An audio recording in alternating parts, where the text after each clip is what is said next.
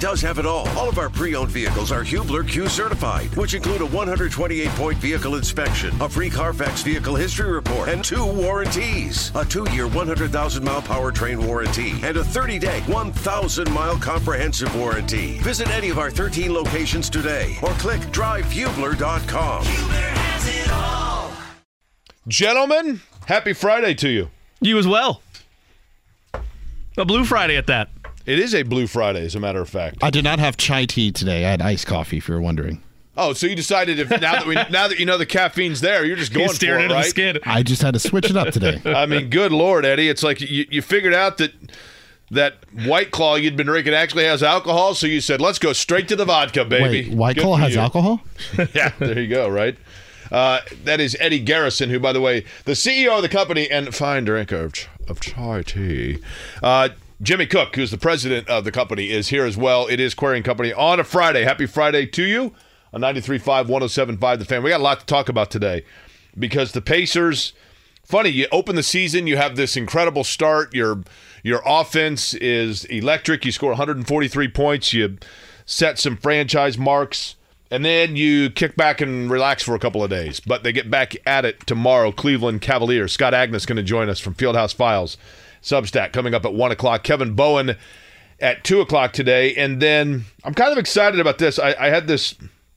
I kind of ripped this idea off elsewhere, but there's a radio station in Kansas City that occasionally has me come on to just do like a quick one or two question thing about Indianapolis sports, and I it, I had been doing it. I, I don't know. I've probably done it five times, and after a couple of them, I figured out because I could hear when the guy would bring me on, and then as he would rap, that he was going to. You know, he would say like, "Hey Jake, thanks," and then I could hear before they would disconnect it that he's like, "Now let's go to you know Scott Smith in Buffalo, you know whatever." And I thought that's kind of a fun idea. So we're going to do a thing. We're going to experiment with it. Eddie, I'm going to put you at real task here, okay? I've dialed up some guys that I know in radio, and Jimmy, you got a hold of one as well. From I'm trying to think of what cities we should do because I put some feelers out to some guys to see if they could do it for a thing called the two minute drill, where we're just going to go and rapid fire get the perspective on a couple of cities that would have sports going on that are pertinent either to the NFL or what's going on in Indy elsewhere and we'll just do rapid fire. You know, here's Jake Query from Cleveland for two minutes. Boom, two questions. Let's go on to the next. Um, I thought Cleveland would be good because the Pacers are playing the Cavs. Uh, Eddie, if you had to pick a city, what where should we go? Um, let's go to Denver. Okay, that's not bad because Brandon uh, Brandon Krisztal has been a buddy of mine for a number of years. Is in Denver. We can probably get a hold of him. He went to KU, went to Kansas. Yeah, they're playing the Chiefs Um, this week. Uh, a lot of going uh, stuff going on with Russell Wilson, Sean Payton, and, And of course, it weird the Broncos like because you think of the Denver Broncos automatically as like this relevant team, and they really haven't been for the the the fact they suck is the only thing that makes them relevant right now, right? Yes, that and the fact that they have a quarterback that they invested a ton in, gave up a ton to get And, that a, and a coach they can't find. And too, yes, not even getting to the head coach and Sean right? Payton. right, we'll we'll put a line out to Denver. Um, Jimmy, who would you pick? What city? Where should we go?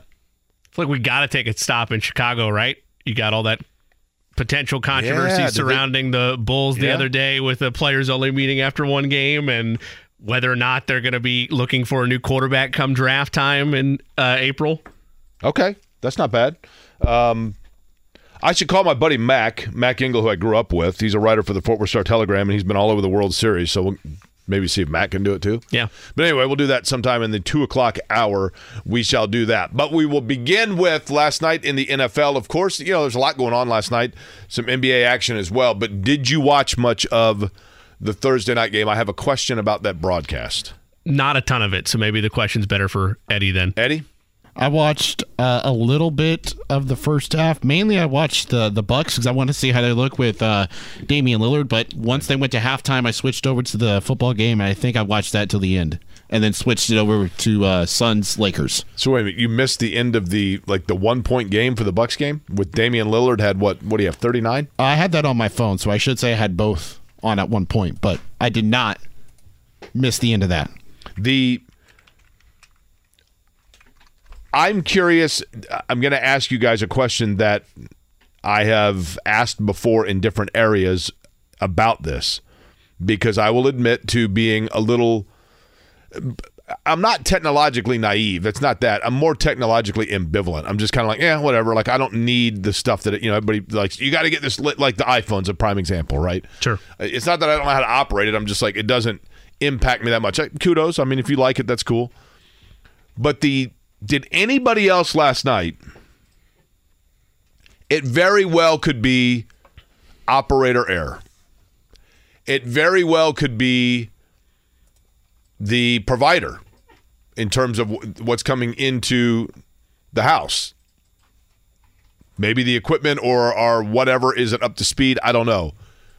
But last night the Amazon broadcast looked ve- looked like it was buffering a lot. Okay, yeah. So that's I don't need to have seen last night to weigh in on this because that's been a problem with a lot of people. Uh, I don't know if it's the servers that Amazon is utilizing to stream it out there because it's not just people's internet connection. Because I've heard it from too many people that have too many different providers.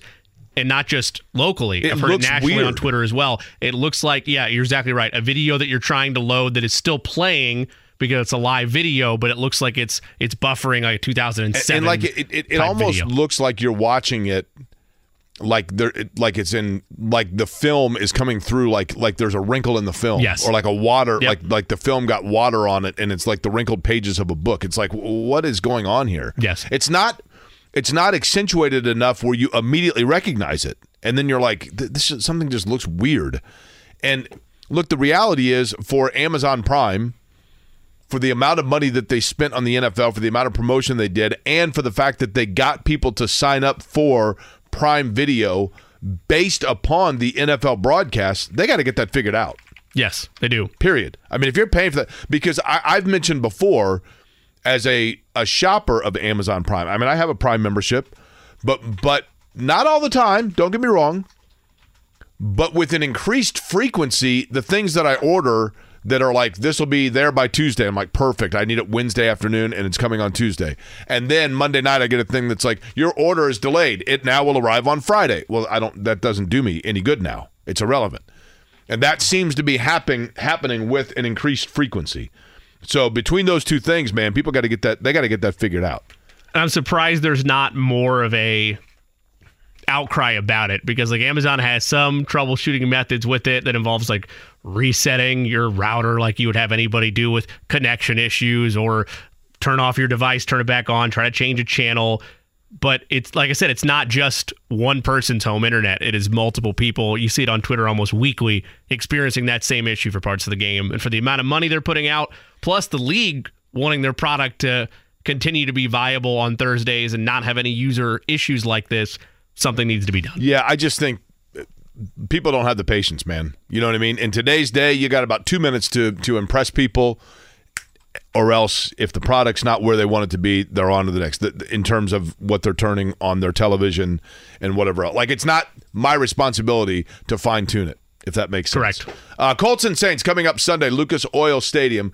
Jimmy, we talked yesterday about some of the key injuries and some of the key players that have shown up on the injury report. Now, Eddie, since we signed off the air yesterday and since probably Kevin and Andy signed off this morning for the wake up call, we now know that there is one player that is going to be on the field and practicing practice yesterday and back in the mix today that randomly popped up on the injury report, but it looks like he's going to be a go. And that player is Zach uh, Zach Moss.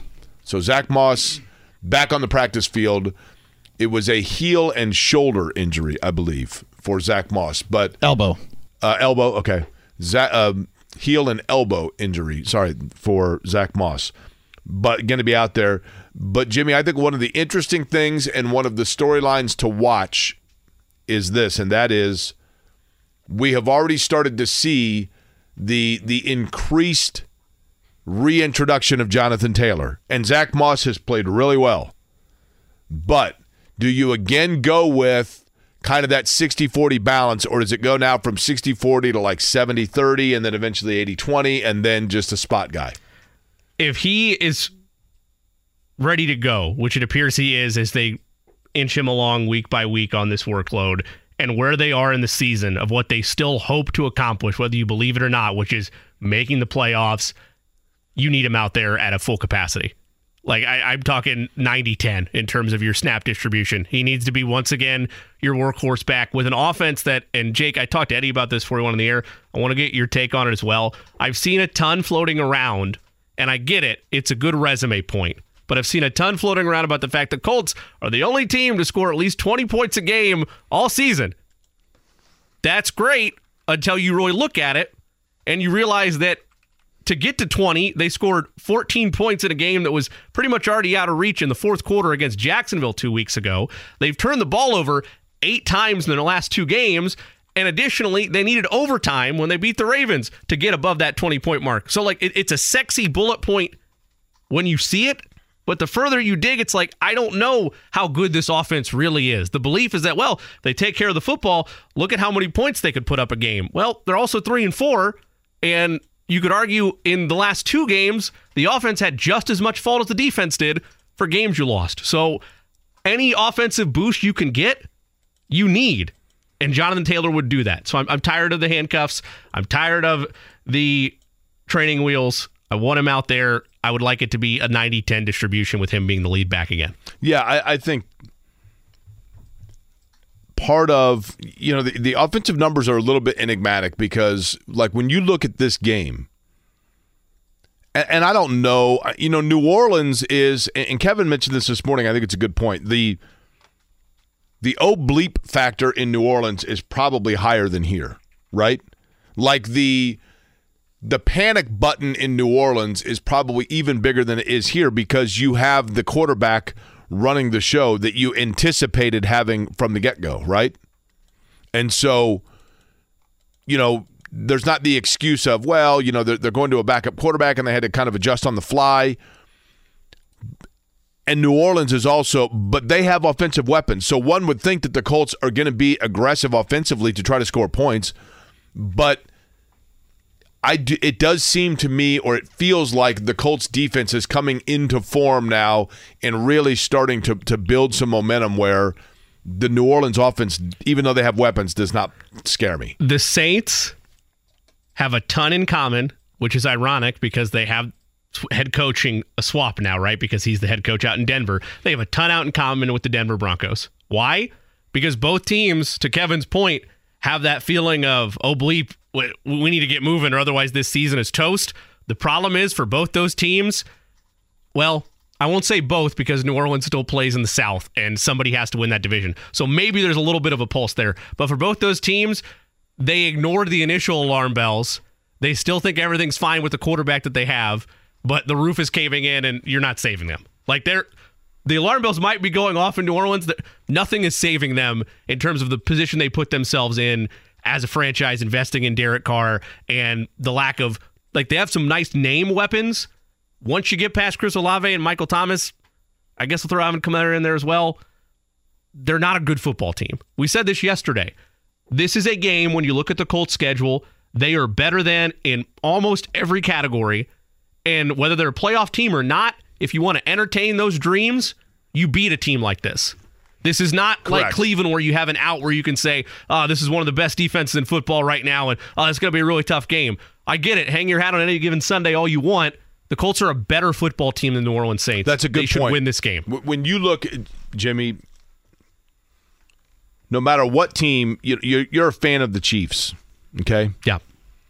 You're a fan of the Yankees. You've seen great teams. You've seen title teams. Sure. Okay. I grew up a fan of Indiana basketball, Bob Knight's era. I covered the entire Peyton Manning era here. I covered the Andrew Luck era. I'll stick with the Manning era or the Knight era at Indiana. When teams, when winning becomes a part of who you are, it is just expected. And if you play, this carries over for fans as well. Okay, let me tell you a little story. Last year in March, we went to the Bulldog to watch the NCAA tournament on the opening night that both Indiana and Purdue were playing. Purdue was playing first against Fairleigh Dickinson. It's like a eight point game. Fairleigh Dickinson takes like an eight point lead with five minutes to go or something like that. And you could see most of the Purdue fans in the place were cautiously optimistic that yeah, we're going to win the game. And then all of a sudden it's like, oh my goodness. Like, wait a minute, what's happening here? Is this really happening? Is the nightmare coming true? And and you could see it, right? But mm-hmm. more often than not, like fans can feel that. They can feel games change, right? They can feel those moments. The better a team is, not only do the fans just expect you expect Jimmy when you're watching the Chiefs and they're down a field goal late in the fourth, They'll figure it out. you're exactly. You're like, you know what? Th- Yep. They'll be fine. I mean, Yep. get the ball to Mahomes, and we've seen this before. You become accustomed to winning to the point where, in those tight moments, you just things balance out because the players on your team don't get rattled because they've been through it before. In Purdue's case, for example, their players had been through disappointment before, and it was like, oh my gosh, this is happening again. They hadn't become accustomed yet. They hadn't become used to those games being pulled out. And so you are correct in the fact that if the Colts want to get to the horizons the Colts want to get to, this year is all about a learning process. And part of that learning process is learning that you are a winning team. And to do that, you have to first start with winning the games you're supposed to win. Mm-hmm. And this is one of them, right? Yes. This is one of them. And maybe they're not mature enough yet where if they get behind the eight ball that they have that that placid feeling that's going to carry them through. But this is part of the building block of eventually getting to that. The NFL builds schedules with parity in mind. That is why, if you're a bad team a year before or a non playoff team, you are in theory going to get an easier schedule than somebody that won their division. That's just the way the schedule process works. The problem with that is, even though it's a league that is designed to have quick turnarounds and have teams go from worst or bottom of the division to becoming a playoff team, is if you struggle with that bad schedule, you learn a whole lot more about yourself than you do when you struggle with a high multi division winner schedule, which is that maybe you're a bad football team. Maybe you're not as far along as you hoped that you were. So while, yes, you need to go and take care of your business at some point, losing consecutive games or falling apart down the stretch, and yes, the Anthony Richardson loss stinks, but the thought from some is that, hey, Gardner Minshew's still good enough to stabilize the offense. If that is the case, and you are a Colts fan that is still clinging to playoff hopes, you either win this Sunday against New Orleans, or maybe you're not a good football team and you're still a year or two away from being where you'd like to see them. Are the Saints the biggest like afterthought team right now in the NFL? Like what's the Saints identity? Forever it was Yeah. Sean Payton, Drew Brees. Prior to that it would have been like Rickey Jackson, you know, Joe Horn, like the Tom Benson running around with his umbrella. Like now that's all gone. I, I realize I mean Father Time's undefeated, but like what is the Saints identity now? They have a name and a couple positions. That's pretty much it. Like Derek Carr, Alvin Kamara, Michael Thomas. And Derek Carr's a guy that we still don't know who he is, right? Correct. I, I still contend, and I agree with you, Jake. I think Derek Carr is a talented quarterback. I feel like he is a quarterback, though, that needs competency around him. Correct. And his two stops so far in his career have not been that. Jimmy, some quarterbacks create competency. Sure. Peyton Manning, Andrew Luck. We'll see with Anthony Richardson. But there were guys, I'm not going to say any names, people around here know it. There are guys around here that caught a lot of touchdown passes that made a living as a wide receiver in the NFL. That if Matt Schaub's throwing them the ball, they're playing for the Florida Tuskers. If Aaron Brooks is throwing the ball, they're throwing they're, they're playing for the St. Louis Battlehawks. But Peyton Manning throws them the ball, and they're on the cusp of like Pro Bowl level season, right? And I thought Derek Carr, when he came into the league, I really did. There were a lot of things about him I really liked. I thought he had, and I'm prepared to get totally mocked when I say this. I thought he had a Drew Brees tendency about him. And I simply mean this his I, I liked his accuracy across the middle and his ability to kind of laser the ball where it needed to be, his poise in the pocket, and just his pure passability. And then I saw after a few Raiders games like interviews with him and moments with him on the sidelines with his teammates where he really did sell me on the fact that he was a leader guy that people rallied around, right? And yet, I would be a terrible general manager in the NFL because I would have bought into that and thought that if I could get him in my system, I'm the one that can change it and we can win. And at some point, you probably look at him and go, he is Matt Schaub, right? Yeah. A guy that, that looks the part and is okay for four or five games, but over the totality of a season, there are definitely some flaws there that have been exposed that have held New Orleans back a little bit. And before that, well, I mean, I shouldn't say that yet, it's early, but that held the Raiders back maybe. I don't know. Something's missing there, and I don't know exactly what it is. He plays with his wedding ring on. Have you noticed that? Mm-mm. And that's cool. Don't get me wrong. Uh, Carson Wentz did the same. Kirk But Cousins also does it. do you think that'd be hard though? I mean, I I, I commend it, but do, wouldn't it, especially if it's on your throwing hand, wouldn't that be? Doesn't it feel like it would like affect your grip, or, or like if you get hit, like it, I don't know, like it just seems like a one more thing that could potentially like impede. Like I, I would your agree with that. Yeah. Isn't it on your left hand? well, throwing hand would be if it was 2 right? I, I Yeah, guess it something like your that. left hand. Yeah. Um, you're right. It's those guys are all probably right-handed. You're probably right. But even then, though, like when you're when you're back, you know, you're holding the ball with your left. I just moved my ring over. You're holding the ball on your left hand. You get hit or something, and it gets smashed against the ball. Like it feels like it would hurt. Yeah, I would be if I was ever doing that. And that's a number of hurdles to clear there, let alone becoming in the National Football Well, you'd be League. wearing a Chiefs ring, Well, so it'd be uh, weird right, I'd be wearing my team's Seahawks. ring. I'd be wearing my team's ring that I was playing for. Right? No, but I would be wearing a like silicone based ring instead of a metal one for Right. that same fear. Right. By the way, we talk about the schedule and where it's at for the Colts and how there's winnable games. If you want to be better than you were a year ago, if you want to be viewed as a team that is on the rise or that is is building in the right direction, with how their schedule's set up, maybe this is too tall a bar. I want you guys to weigh in.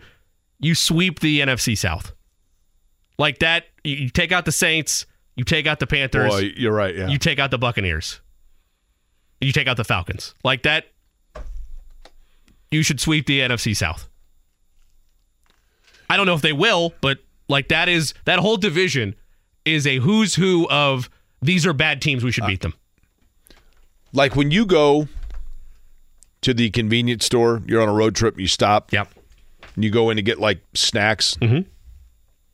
doesn't it feel like the NFC South is like the the offshoot weird brand potato chips Yeah. line? That- like that that kind of dingy, dirty rack that's towards the back Yep. of like offshoot brands, and you're like, what are these like? Cheesy whirls. Like, what are these, right?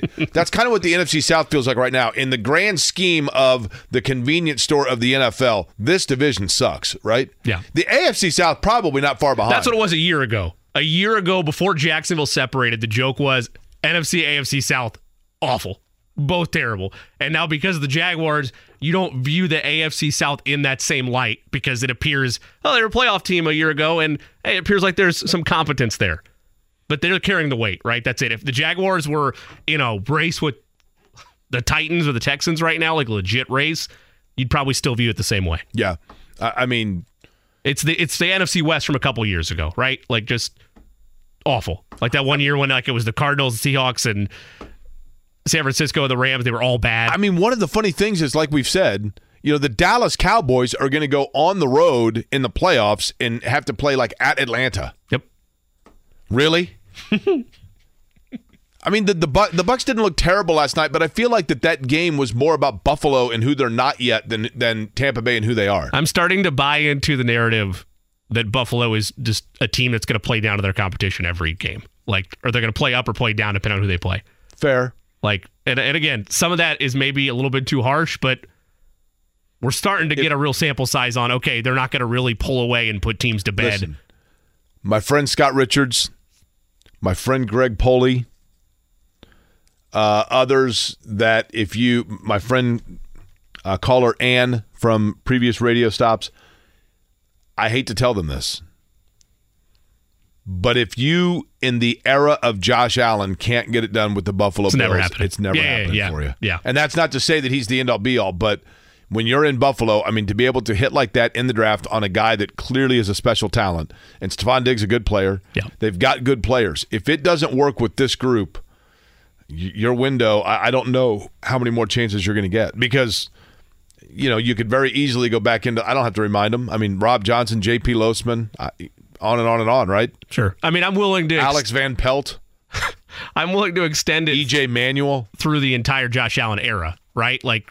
regardless of what happens with Diggs over this tenure, I'm willing to say you have the entire era of Josh Allen, but yeah, you're running out of great years.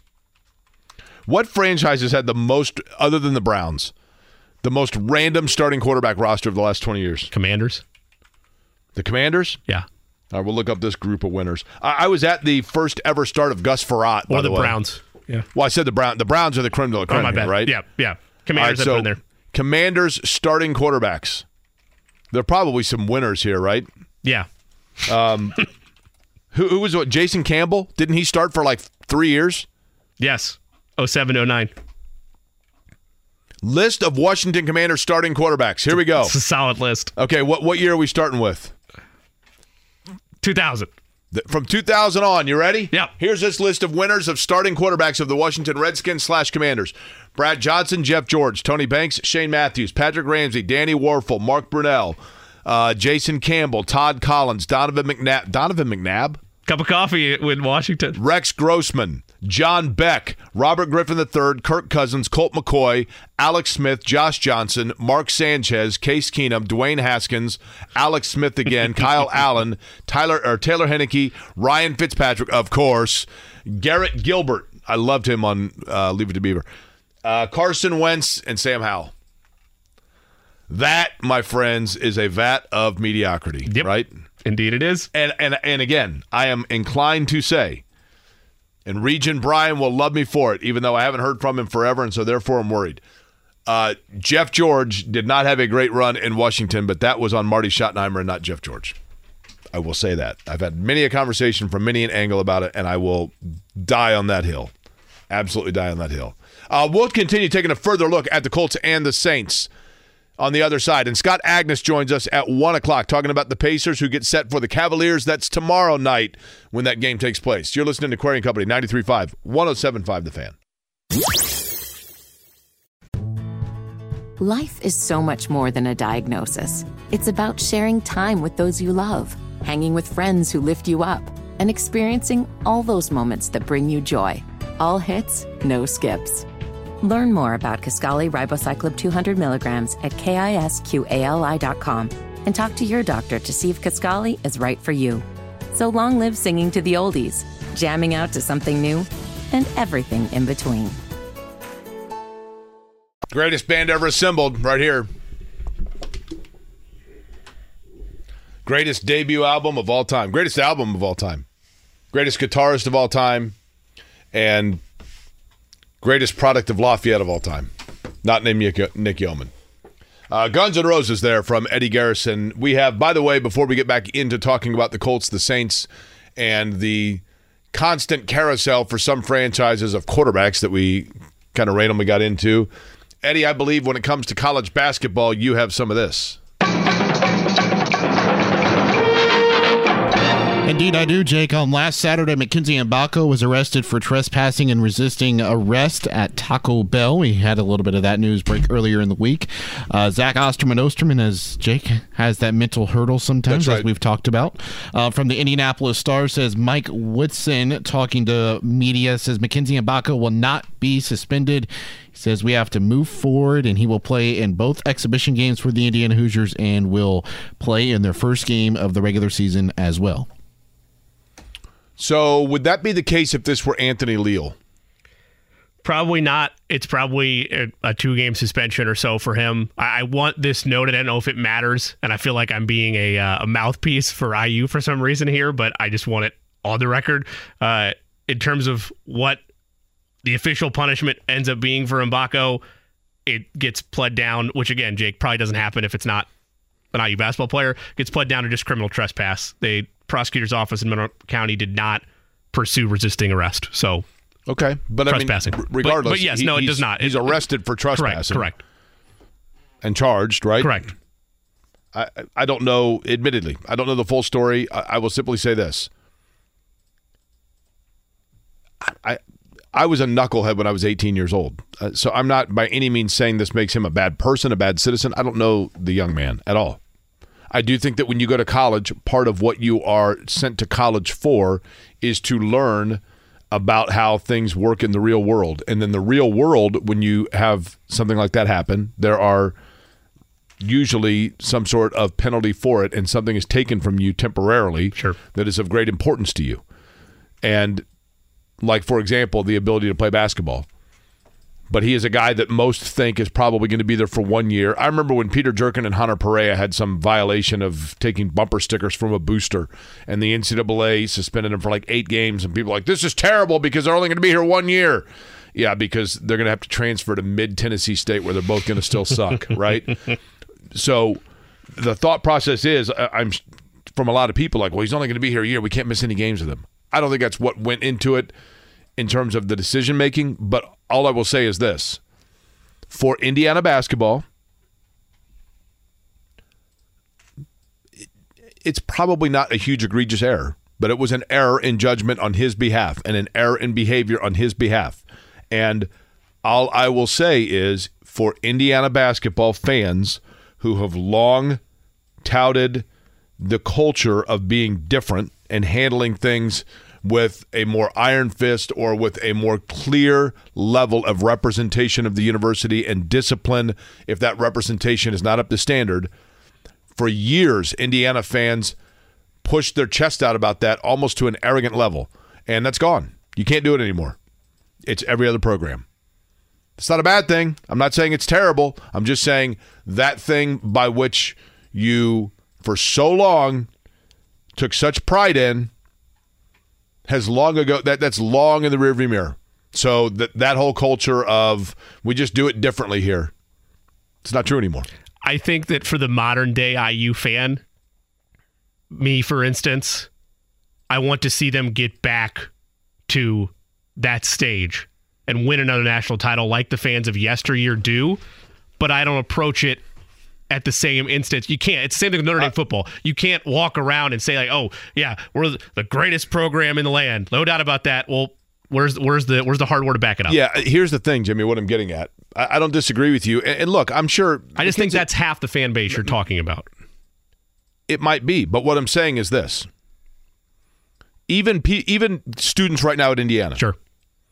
that are 20 years old, that have never known anything other than like scratching and clawing for a an NIT bid slash selection Sunday f 12 seed, right? Right. What they know is they still know that at Indiana, it, basketball is the primary sport. Correct. and they know that there are five banners hanging up there that that's what you rest your laurels on like when you go to you are a kid from new york city or you're a kid from dallas texas or you're a kid from riverside california and you're going to indiana university you know that that's one of like six schools in america where people when you tell them you're going to indiana are going to say oh are you going to did you get basketball tickets Yes. they don't say did you get football tickets there are only a handful of schools where that's the case right Yep. and so be, and for that, then you ask that kid. So you're going to Indiana and you got the basketball tickets. Why is that? And they say, well, because in Indiana, like the basketball program is like this religion because of the, this history and this heritage and this culture of Indiana that they they got away from. They got away from it by going to Tom Crean. They got away from it by going to Archie Miller. But they got Mike Woodson now, who's a guy that is linked to this old coach that I think was on ESPN when I was in middle school. That apparently was a really great coach. But people loved him because the kids went to class. And when they played UNLV in the 87 Final Four, what you knew was one was a true student athlete college basketball program where the kids don't get anything and they work hard. And if they swear or go to a bar, they have to run extra drills after practice or they get benched because they posed for a calendar, right? Because Indiana follows every rule. That was what made Indiana different. That's what Indiana fans pride themselves on. And you are correct. It might still now be only 40% of the fan base. But those that are aware of that tradition and legacy are aware of the fact that that fan base had something that is unique that they are allegedly trying to recapture or sell people that they're getting back to. And while I understand it, the bottom line is Indiana fans that feel like and and and expect that Indiana is going back to that squeaky clean we play it differently than everybody else rule book needs to find a new religion because that ain't the case. I would agree because to stick with that religion, and I, this is not a shot at you, by the way. It's going to sound like because it's a team you root for, but you'll agree with me on I this. mean, I don't root for them now. I did No, no, no, 25 no, no. years ago. No, no, yes. not at you. Oh. the, the comparison I'm going to bring up is a team you still root for today. To do that, to take the approach of we're squeaky clean, we are going to go by the book and do everything by the book, and that's going to be our motto. We're not going to go to lower levels to win. You're Dabo Swinney sticking Totally. by NIL and Totally. And you saw what happened, right? Yes, I mean, already the world's passed him by, right? Yes. Uh, with all of that said, also in the news today, Derek Queen, 6'10 center, top 15 recruit. This is what Indiana wants, right? You want to be in the mix for those kind of kids. Um, again, from Monteverde, California, or Monteverde, excuse me, Academy in Florida, which is becoming a pipeline for Indiana. He has now announced he's down to four schools. Those four schools Maryland, Houston, Kansas, Indiana. There's actually a connection to Indiana historically for those other three schools. Maryland, you know, right, Jimmy? of course 0-2 national championship game. Houston Kelvin Sampson. and Kansas would be this. Eddie, you mentioned one connection between Kansas and Indiana, right? Yeah, that's where you went to school first before you ended up finishing it out your degree at That's Indiana right. University. I only got booted from one of them, um, but I wasn't going to say that, but it was going to be nice. Uh, Kansas actually, 1940, March 30th of 1940, Indiana defeated Kansas 60 to 42, Municipal Auditorium in Kansas City, Missouri, for the 1940 national championship. 1953, Slick Leonard hits two free throws, 69-68. Indiana wins their second national title uh, over B.H. Born in Kansas. So the Jayhawks, Kansas coming to Assembly Hall this year, by the way, to take on Indiana, which should be cool in December. Look, I, I want to be clear that people understand. I get it, and I, I I like Mike Woodson, and I like the the trajectory of Indiana basketball. All I'm saying is, you are at 18, 19 years old. You are expected to make mistakes, and thus be disciplined for them. But Indiana priding itself on being the program where those mistakes don't make place or don't take place, that's no longer valid. That's all I'm saying. That's all I'm saying. Uh, we were talking about quarterbacks in the NFL a- and just the carousel, right? The search is tough. And I think in Indianapolis, we're, we have become almost immune to grasping that. I mean, you went through it here like in for three years, and it was like enough. And those were guys that were accomplished players: Philip Rivers, Carson Wentz, Matt Ryan, right? Yes. You went the veteran band aid route time after time. let's just pick one other one because it's fun. Just to show you how tough it can be and how fortunate, even though he's out for the year, it is for the Colts that even though Anthony Richardson's out for the year, that seemingly they do have a young guy that is their guy, right? The New York Jets. What year would you like me to start here, Jimmy? Oh five. 05 for the New York Jets, coming off of the Quincy Carter, Chad Pennington era. Brooks Bollinger, Vinny Testaverde, Brett Favre, Mark Sanchez, Kellen Clemens, Greg McElroy, Geno Smith, Michael Vick, Ryan Fitzpatrick, of course, Ryan Fitzpatrick, right? Bryce Petty, don't call me Tom. Back to Geno Smith, Josh McCown, of course, he's the Ryan Fitzpatrick light, right? Sam Darnold, Luke Falk, Trevor Siemian, remember him? Yes. Joe, Joe Flacco, Zach Wilson, Mike White, and Aaron Rodgers. It's a pretty stout list there, right? Yes.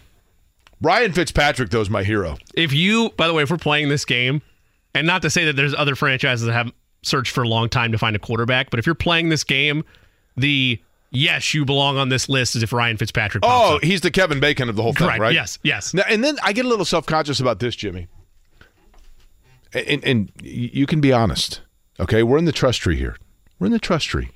Query and Company, we don't have an HR department because we don't need one. Because we're upfront, Plenty of trust. we're honest, Yep. we get along, and we're fair, mm-hmm. right?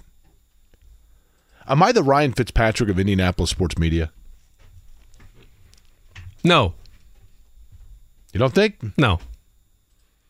I've been. I, I, I've worked like. I, I feel like I've worked with everyone at some point, and then been traded and or released a gabillion times. I would say yes. He's done everything, Jimmy. He's done No, I don't TV. mean it. I don't He's mean it that way. No, no, no. IndyCar. See, see, but that that's that's not the way he's framing it, though. I, I agree with you, but That's just Correct. how I'm saying. I'm not framing it in a positive. I'm framing it in like a I've worked at every outlet at some point. I would say no, and the reason is is that you have had, particularly in the radio realm, two long term like multi season stops. Okay, fair enough. But at the same time, I think that I like, you know, I'm I'm, competent, but yeah, no, I'm not the franchise guy. Uh, here we go. Ryan Fitzpatrick stops Rams, Bengals, Bills, Titans, Texans, Jets, Bucks, Dolphins, and th- at that time the Washington football team. Like he played with so many franchises. The last one he played with, they couldn't even come up with a name for it. They're like, just call it the team. That's actually, to be honest with you, for Ryan Fitzpatrick, that's almost fewer teams than I would have guessed.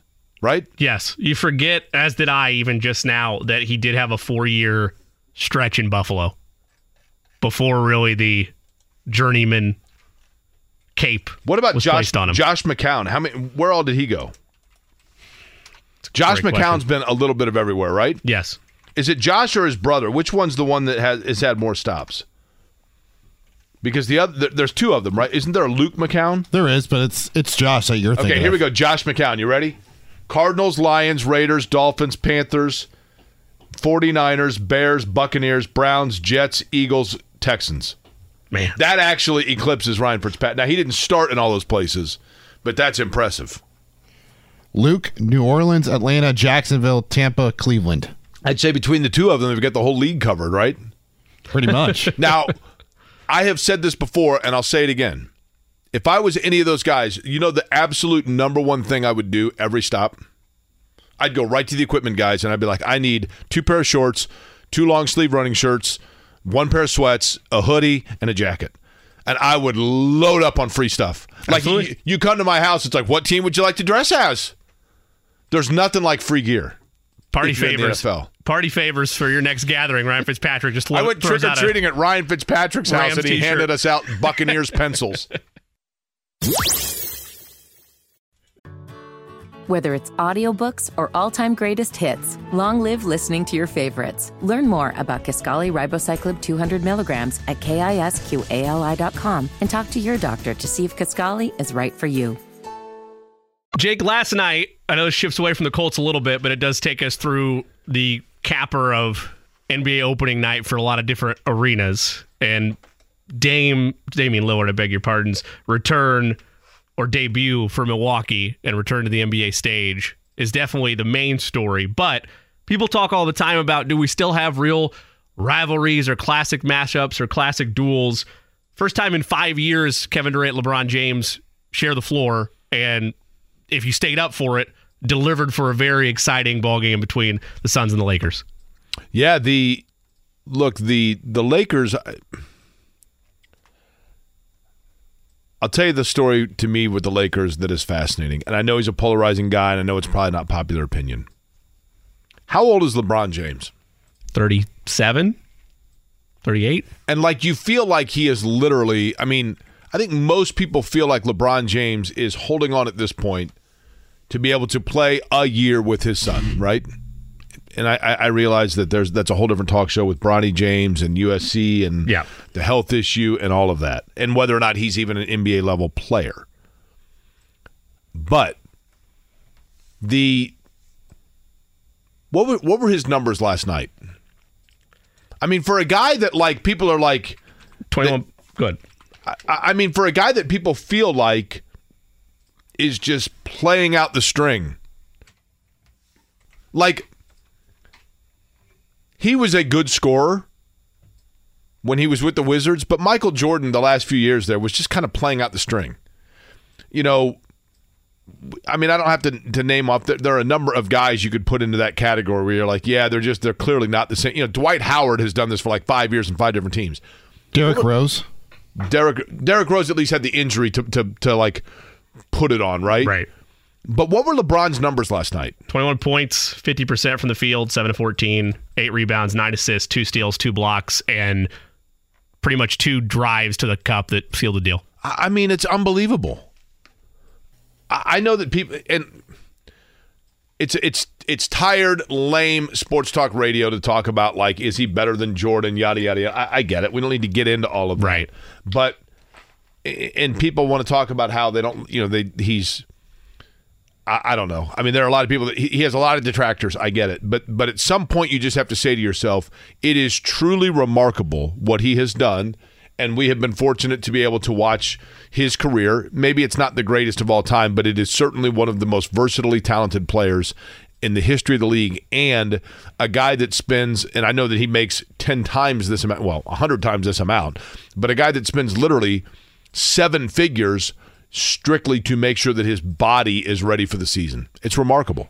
The fact that he is still not only upright but scoring at a high level at 38 years old is remarkable and I don't have the stat in front of me, but Udonis Haslem was the oldest player in the NBA a year ago. I think he was 40, and that's the record for I think oldest player to actively start in a game or actively play in a game. He was right in the bench the last two 42. years, pretty much. 42. He's 42. So again, that was the oldest player in the NBA a year ago. I know it's four years that makes a difference, but even if you go back four years for Udonis Haslem, he's not starting and Well, doing it like it, it's it's he's insane. also not playing in international events right. you know, through a lot of those off seasons. There were a couple of years there where LeBron James had like zero off season. Right. I mean, I people can say what they want. I, I get it. That you might you don't have to like him as a person. I don't know why you wouldn't personally, but that's a different talk show. But but it is remarkable as a basketball player what he's able to do. Now, back to your other point about Milwaukee. I mean, how about the fact that Giannis is clearly a trans, you know, a transcendent level, unstoppable talent, and now you add to it Damian Lillard to take shots at the end of games, and to, to, to I mean, what do you have, thirty nine last night? Yeah. If those two, if they can figure out, and I think over the course of the year, what's going to be interesting to watch is whether or not, and I have no reason to believe Giannis won't be this kind of guy, but is Giannis cool with being with a ball dominant player? And if he is, it's pretty good, right? Yeah, in the era of duos, which is kind of what it is around the NBA right now, the last couple of years, if they're able to make that work, it's going to be very, very potent. You remember NBA Jam? oh yeah, love NBA Jam. I mean, that's kind of what the league's become, right? Correct, Put out your two best players. Yes.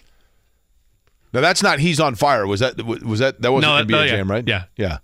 He is on fire. Yeah, Yeah. exactly. Yep. Yeah, Guys, the Nets are firing up In from Fuego. Yeah, that's right, exactly. from Whole 50 Yep, feet yep, away, yep. the whole deal. Yes. That's that's what the league's become. But it's it's fun. It's fun to watch. Speaking of the NBA, Scott Agness covers it, talking about the Pacers, and joins us next. By the Whether it's audiobooks or all-time greatest hits, long live listening to your favorites. Learn more about Kisqali Ribociclib 200 milligrams at kisqali.com and talk to your doctor to see if Kisqali is right for you. the way, looking forward to it. 24 hours from right now, 23 hours for that matter. Uh, I'll be out at Horseshoe, Indianapolis, just off I 74 in Shelbyville. My initial hometown, by the way, Shelbyville, Indiana. My first ever hometown. Uh, JMV and I broadcasting tomorrow from 12 until 2 at Horseshoe, Indianapolis for the fourth annual Champions Day presented by the Indiana Breed Development Program. So we are going to have a special show out there. Uh, I don't think I've ever done a show with just JMV and myself tomorrow from 12 until 2 o'clock. We would love for you to come out, join us, and have some fun. We'll be talking not only about the racing going on, but also obviously the world of sports. Tomorrow from 12 until 2 for Champions Day out at Horseshoe, Indianapolis, just off I 74 in Shelbyville. The ultimate gambling destination, of course. Live table games, sports book, and horse racing. Love to see you out there tomorrow. Joining us now on the program, of course, Fieldhouse Files. You can read his work covering the Pacers, Scott Agness, who I believe, Scott, I could be wrong in this because everything runs together to me. Because unlike the song we just heard, um, well, I like the song actually. I get older and not always wiser, so I can't remember. This is this your initial conversation on the noon show for the two of us, or is this the second time that you've joined us and when I've actually been awake? Yeah, no, this is the first time with with you two guys at this uh, this hour. And yes, thanks to Eddie for that bump. you, you like that, huh? Um, all right, let's. Hey, 19, 1989's out today, baby. I, I saw that. Eddie Eddie was all about it yesterday, right, Eddie? Oh yes, totally. Okay. Had my chai Yes, tea. That's right. You and your chai tea. All right, Scott. Let's begin with this. Uh, obviously, a dynamic debut for the Pacers in terms of the season. 143 points. Uh, what jumped out at you? I we, we talked about it a lot yesterday, but I'm curious from your standpoint, what most struck you, maybe even pleasantly surprised you about the Pacers in Game One. Yeah, the, the things that didn't, obviously, the high octane offense, how much they're flying up and down the court. That was expected. That's all they have been talking about. I thought the the poorest start, especially defensively, a little bit acceptable, but also a little bit surprising given how much uh, of an emphasis in camp over the last three weeks had been on defense. More than that, though, Jake, I would say it continues to be Ben Mathurin playing in, flow, in the flow of the offense and passing up the court rather than putting head down, attack, attack, attack, which is what he's basically been trained to do. That's what he has known in the past, and they're trying to kind of break that old habit now that he's in the starting lineup. Can he be more of a facilitator? Can he play more within the the randomness of the offense rather than get the ball, put ball on floor, attack, and maybe get fouled? Um, and then I would also say just the the efficiency in which Bruce Brown shot the ball from outside. We knew he could shoot. We knew he could be a threat from out there. But if he can knock down more than a couple of three pointers per game, that'll really open up additional offense. It'll open up spacing of the floor. Um, so really, it was Bruce Brown's efficiency, and I thought Mathurin's distribution of the ball, even in the preseason, that jumped out. Scott Agness of Fieldhouse Files is our guest. Scott, you mentioned the defense, and I contend that Cleveland is a better barometer or measuring stick for where you are as a team but I also contend that it takes more than just two games to figure out a team's identity. So let's stick with Washington. I too was a little concerned about the early defensive effort. The Wizards aren't going to be a good team this year. You give up 120 to them. How long before we know if this is truly a better team defensively or if they're just high powered enough on offense where they think they can just outscore anyone? Yeah, I'm preaching patience. I'm going to say let's give it through December. Like this is a, such a significant change. Now you do have a lot of continuity within the, within the roster. However, many guys are in different roles. For example, Andrew Nembhard's not in the starting lineup. He's not off the ball. He's running the show now with the with the reserve unit with with a, a mixed match of different guys. Buddy Hield's coming off the bench, but will still play with some of the starters. So for me, I always try to emphasize about 25 games. Kind of let's get to New Year's Eve when they normally have a matinee game then I think we have a much better understanding of really every team um, here throughout this league. Uh, I, I think I, just talking with so many guys throughout training camp, a lot of things they were emphasizing about the defense is like Tyrese is like, yeah, I've never, I've never played it this way. This is this is far different than I'm used to. So it's taken a little bit of time to kind of break those old habits and kind of emphasize with what they're doing, which in short is trying to run the opponents off the three point line. Don't allow them to knock down three pointers. And they did that quite well in game one. I think the Wizards were nine of 24. You're going to win a lot of games if you can keep your turnovers down like they did, just two in the second half, and the opponent doesn't even get double digit three point field goals. And the other thing is they're trying to switch everything less, like which has become more of the norm around the league. So in turn, they're really trying to take on battles kind of in two man groups. So can they switch within a two man pairing and, and, try to win that matchup um, and therefore get less out of position and hopefully be more successful? Scott, of the players whose roles have morphed from last year to this year, the one that you think will have to have the biggest adjustment, but let me rephrase that perhaps not only have the biggest adjustment in their role this year, but the one that may be the most prone to struggling with that adjustment would be who? I'd go right to the same matchup, switching places. I think it's Buddy Hield and Bennedict Mathurin. Yeah. And and I think that suits them well just because right now it's a little bit out of place and they're asking to do things a little bit differently with a whole different group of players. So I think it'll be natural for there to be eh, both of them to have their struggles. However, what we did see in game one, while Rick, Rick Carlisle trimmed the, the roster, or excuse me, the rotation to nine man group, which is really what coaches want to be about nine or 10. It's always tough if you get outside of a 10 man rotation. What they did do, though, was stagger when guys would go in, when guys would go out. And I think that's that could be a key to a success in making it work because that way you allow for Hield to play with Halliburton. You allow for uh, some of the guys who had played together to continue on while also becoming accustomed with this new group. But yeah, that that's easily the one that could uh, be most concerning or. Uh, most apt to maybe experience some growing pains. You know, I, I thought it was interesting, Scott. in watching the Pacers, Scott Agness is our guest on the hotline. In watching the Pacers the other night, I mentioned this to Jimmy and Eddie. I thought they really jump started. They they were kind of sluggish at start. They were down a little bit, and then when Buddy Hield came in, is when like Yep. this light switch went off, and all of a sudden, like everything just kind of took off. Obviously, there are two ways to look at that. The first would be that's why he's coming off the bench. The second would be that's why he should start because that jump started their flow immediately when he was on the floor. Does that get revisited at all?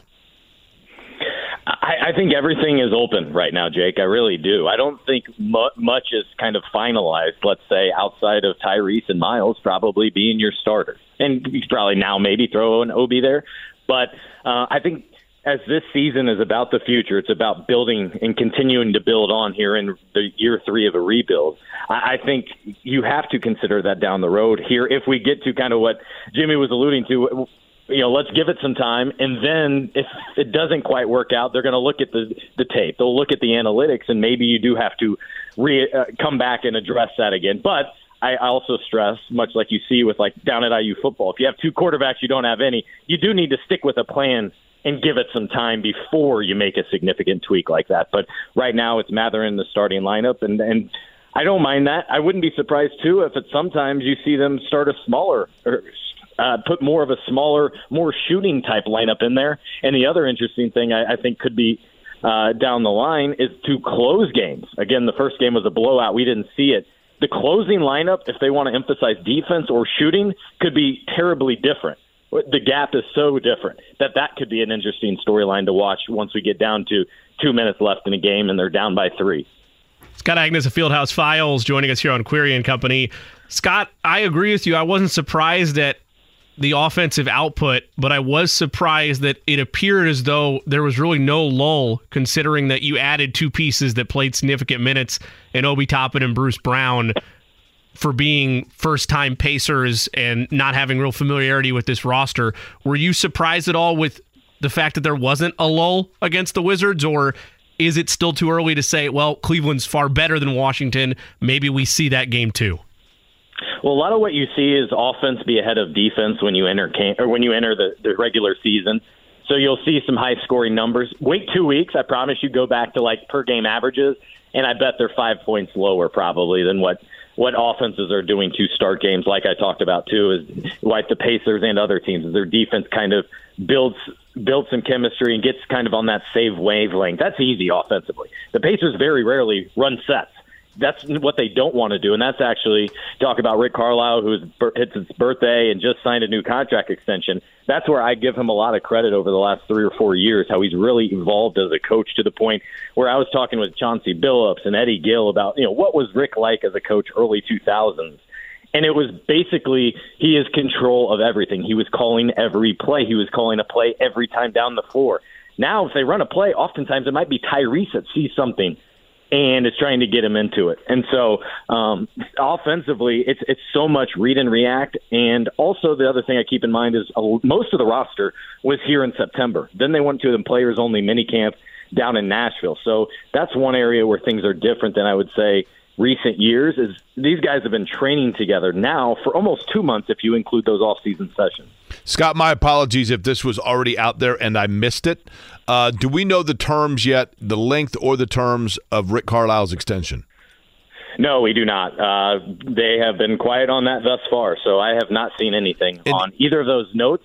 It would, I would suspect, however, that the annual number uh, salary is increasing, probably to fall in line as well with kind of the trend among coaches anymore. I think Monty Williams is getting something like 16, 17 million now per year up with Detroit, and that's a, an obvious overpay. But they're paying for a lot more than just the coaching aspect and everything up there. But um, I'm, I'm sure he got a raise and, and at least a couple more years. But no, we do not know the terms just yet. And again, pardon my ignorance on this. His contract that he was working under heading into this year was to expire when?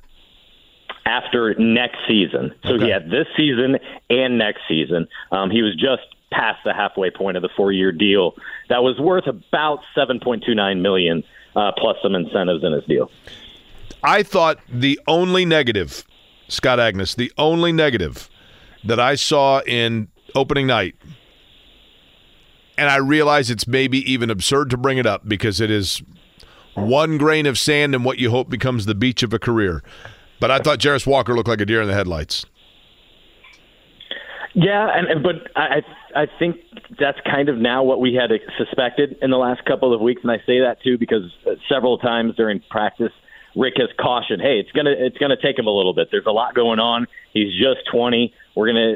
Uh, this is one of the benefits of you know having this depth that they keep talking about. Um, Shepherd very clearly is ahead of Walker in terms of grasping the system and their NBA concepts, but he's also more mature. He's also older, played four years at Belmont. So uh, I, I am surprised compared to what I thought, say, in August, but it was not surprising given what we had seen in the preseason and throughout training camp.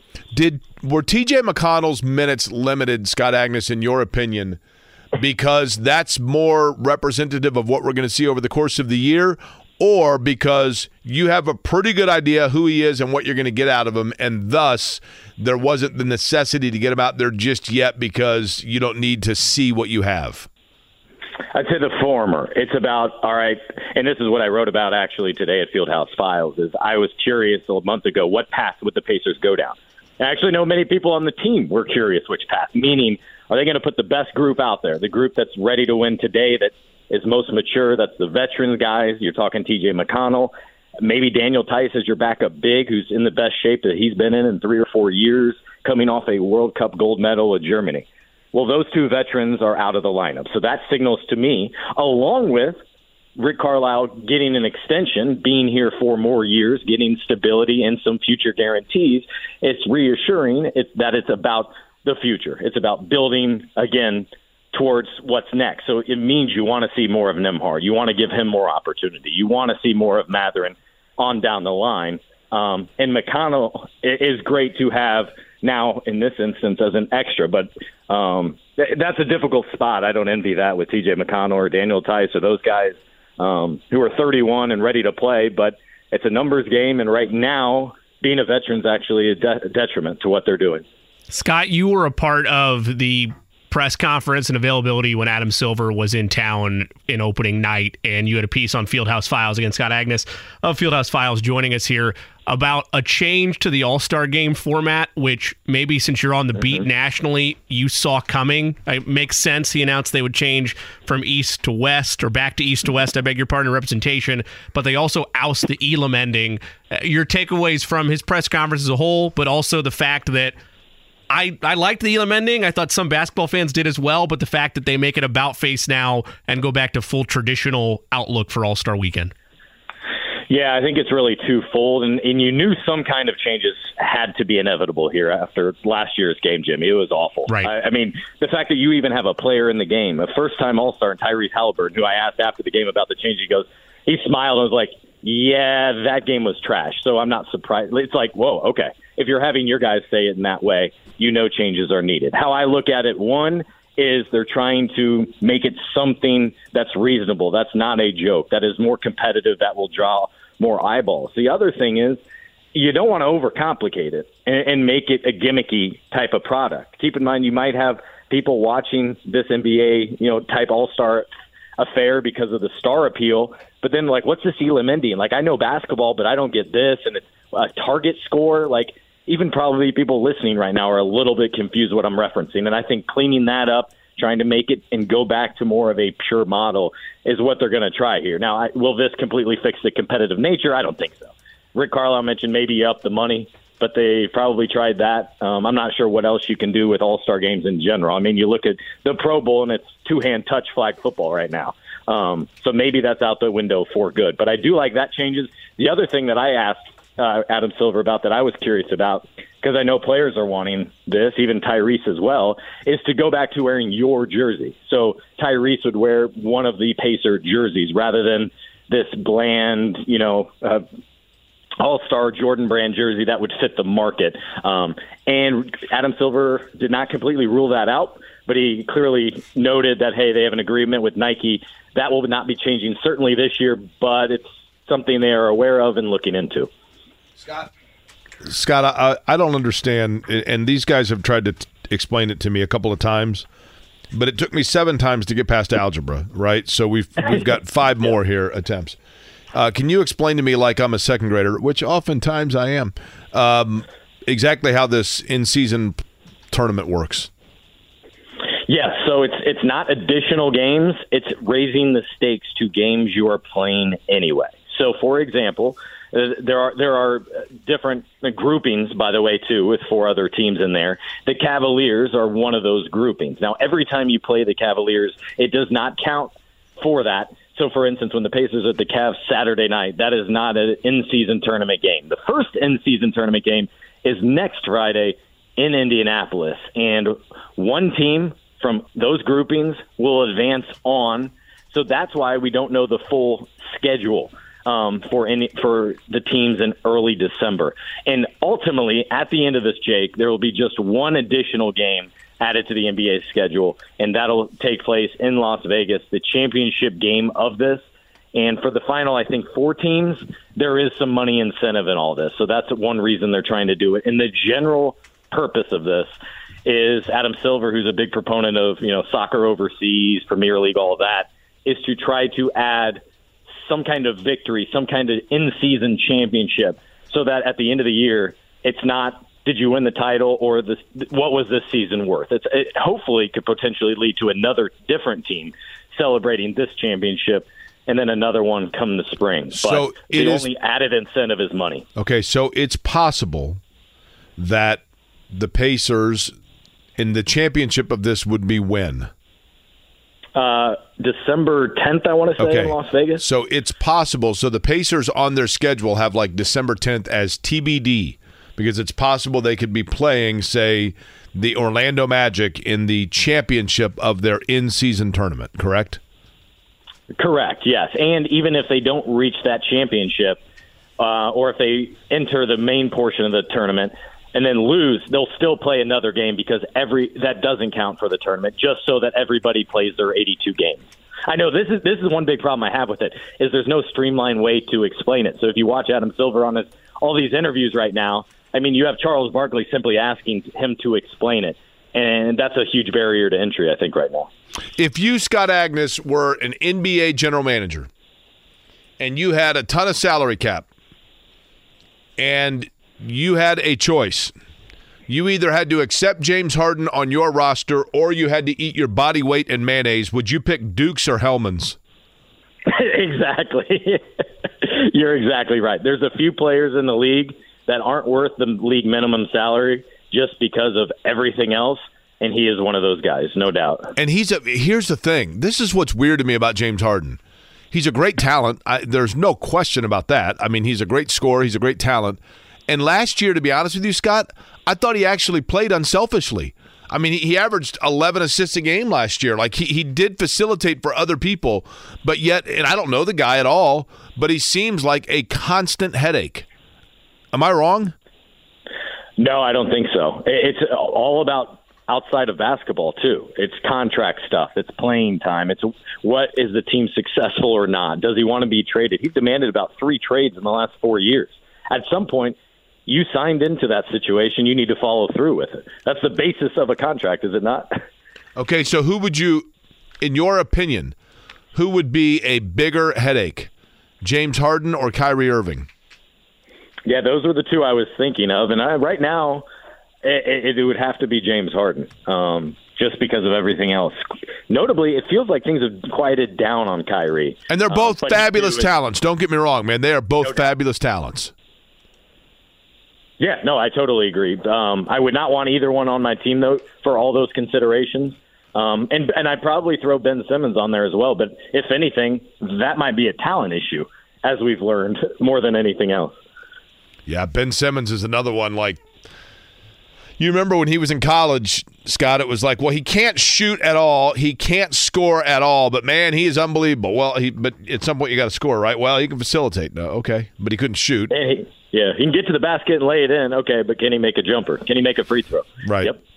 Scott, Yeah, la- it's those last little thing, things. last thing from me. We know that the Central is going to run through Milwaukee. We've known that for the last couple of years. What did you think of the debut in Milwaukee of Damian Lillard and the way they were able to hang on late? Yeah, I think what you're going to see, Jimmy, throughout the season is a lot of fans realize, wow, this Damian Lillard guy is pretty good. Just because how many people actually were watching on League Pass, it maybe wasn't on national TV, and tip time was 10 Eastern PM. time zone I is think there'll be undefeated. A whole new appreciation, Yeah. right? Yeah. Eastern time zone is undefeated for that very reason. I'm right there with you because a lot of us NBA purists will go and keep NBA League Pass, stay up for that nightcap, but having them in the East, yeah, it's going to be a quick couple of weeks where I'm sure Damian Lillard will be trending all the time. Mm-hmm. Yeah, because then beyond that too, Blazers didn't have postseason success very much here in the last half decade, right? And outside of the market and the time and those sort of things, you've got to make that run into May, maybe into June, and they haven't had that. Therefore, the attention on him and appreciation, I don't think, has been there as much as it maybe should be. Scott, tell me what you're working on upcoming here for Fieldhouse Files. Yeah, I appreciate it. Uh, a couple nights ago, opening night, Roy Hibbert was back for the first time since 2016. So I was able to catch up with him. So I'll be writing about that. Uh, I also, fans may not know this or remember, but Georges Niang, former Pacers second round pick, well, he's still close with this organization because of Tyrese Halliburton. That's his best friend. So I talked to them both about uh, their relationship. You know, they both signed massive contracts this off season, and they celebrated together at a house in L.A. and that sort of thing. So that's a fun story I'll have before tomorrow night's game as well. A couple of Iowa State guys, right? That's exactly right. Brock Uh, Purdy as well. Again, when you talk about the Pacers upcoming, not only can you read what Scott has to say, but 10:30 tomorrow on this radio station, Pat Boylen with uh, the Pacers. Uh, what, what's the name of the show that Pat does? Pacers Weekly, right? 10:30 tomorrow morning. 10. Uh, 10 o'clock tomorrow morning. You have 10:30 on the board there, Eddie. I think. Do you? Maybe I could be wrong. Is it 10 a.m.? 10 a.m. 10 a.m. Sorry, my eyes are bad. Uh, and then, of course, most importantly, Colts and or excuse me, Pacers and the Cavaliers. I'll get it right eventually. Uh, coming up tomorrow night on this station. Scott, appreciate the time. Yeah, absolutely. Thank you. Um, I'm looking here. N- Where did I see it? You, I think you There saw we go. the 30 Pacers, Pacers Weekly Wizards. with Pat Boylen. Saturday at yeah, you're right. You have 10 a.m. My apologies to Eddie Garrison. 10 a.m. is correct tomorrow with that. Vindication. I Vindication. work very hard on that board. Well, it's it's a little it's a like Seriously? My eyes are old. It's a little like Look, little, I will- a little bit bigger writing. I will I will go to bat, and this is in part because my penmanship looks like For the those who don't know, all we have a huge board on the wall that Eddie writes i- in the back and, and lists everything that's. Eddie Garrison's You need like penmanship size is impeccable. 72 font for you there? Is that what you need? Okay. Well, there also is becomes the issue. Now, this is not the case right now, but sometimes when the sunlight comes through, Sure. the glare on that is is a little tough. But that's not the case right now. So, again, to repeat, tomorrow morning at 10 a.m., Pacers Weekly with Pat Boylen because I completely butchered this earlier, and the Pacers and Cavaliers coming up tomorrow night at 7 o'clock. And then again tomorrow at noon, JMV and I are going to be doing a show from noon until 2 o'clock tomorrow. So we look forward to that. We would love to have you come out uh, on I 74 right there in Shelbyville for Horseshoe Indianapolis Champions Day. We'll be doing a show out there from 12 until 2, horse racing all day long. We would love to see you out there. How many obscure 80s references are going to be made during the course of just this one hour show? The entire time. Okay. The entire time. We're, and then after that, we're going to talk about Affirmed and Seattle Slew and Secretariat and Cigar and um, what was the one?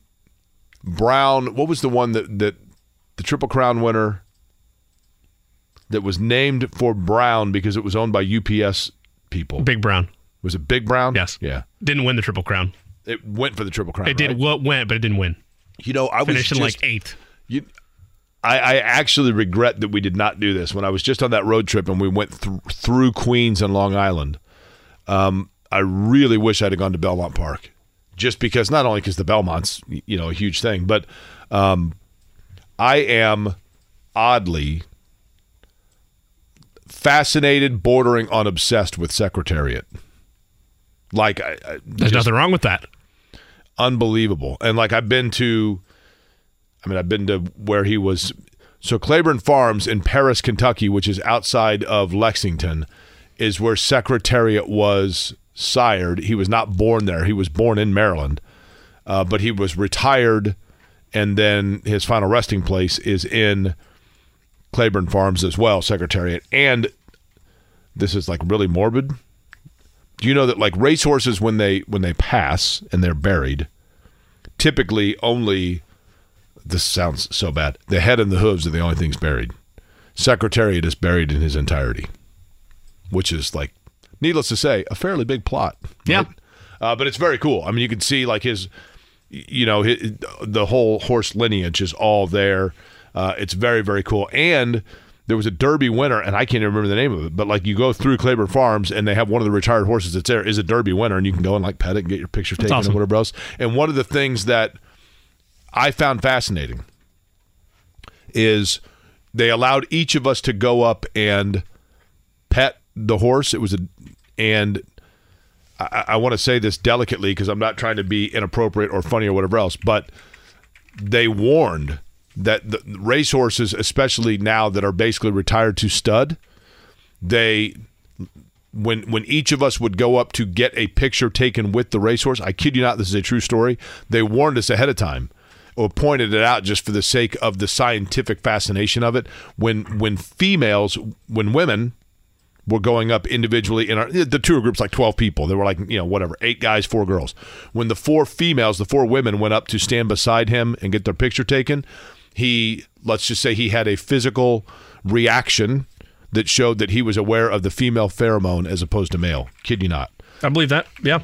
because it's, that's science at work right science at work It's going to be. Yeah, thank you. When did you la- When did you go do that? Thanks, Eddie. Uh, actually, I was there in. I can't remember if it was just. It was just at the. It was one of the first places to open up. W- Coming off of COVID, so it would have been like the fall of 2020. Okay, so it would have been Orb. That's it. Yep. That's exactly who it was. Yep. 2013 Derby winner.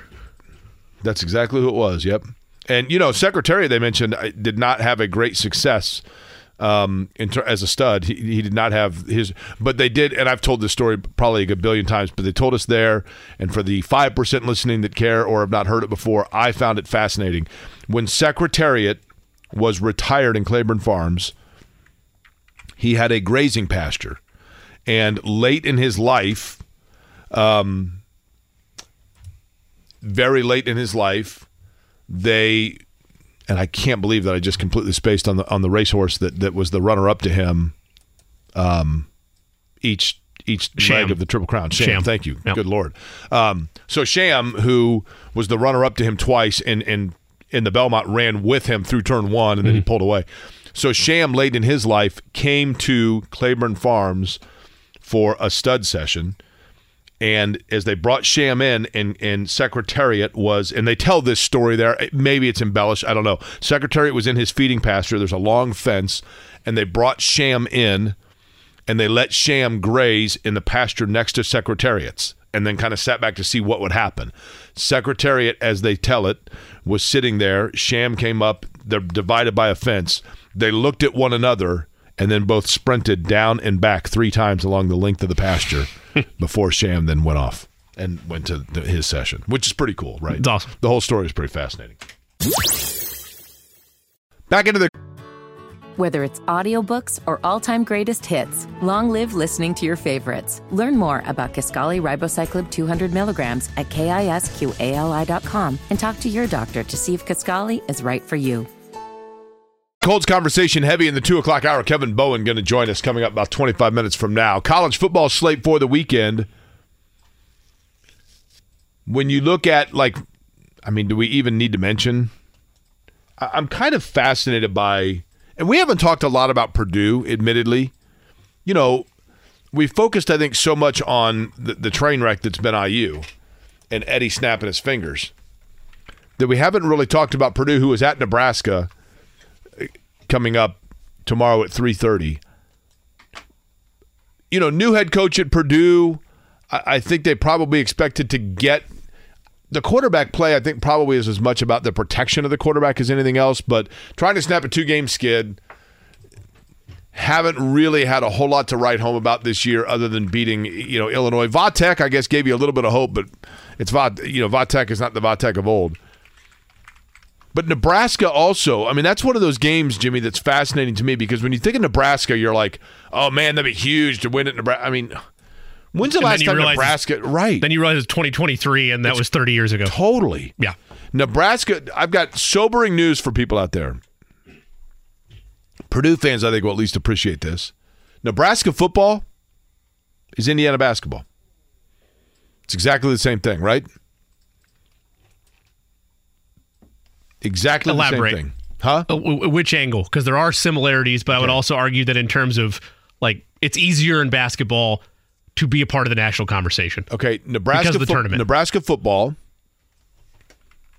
Let me, let me look up Tom Osborne. Okay, so Tom Osborne was the, of course, Nebraska head football coach and a legendary coach, a legendary beloved figure in the state of Nebraska. Granted, he's a Nebraska native. That makes things just a little bit different. But Tom Osborne became the head coach at the University of Nebraska in 1973 and was the coach for 24 years. And in that time, he won three national championships. Tom Osborne left the University of Nebraska after the 1997 season, and Nebraska has been chasing it ever since. And then they went and got Scott Frost, and they're like, there's the answer because he is, uh, we need to get a Nebraska guy in here. We tried Bill Callahan. We tried all these different coaches. It never worked. We tried Bo Pelini. We need to get. Let, let's go out and get a guy that knows it, that played for Coach Osborne, and and take it from there. Nebraska has been chasing the Tom Osborne era for 20 years, and now they, you know, obviously now they're with Matt Rhule. Indiana basketball.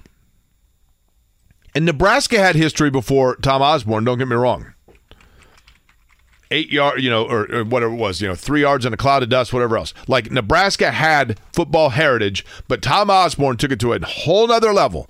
Three national championships in a quarter century, beloved legendary figure, recruited a bunch of kids from the state of Nebraska, and and then accentuated that with skilled position players from around the accentuating areas around Nebraska.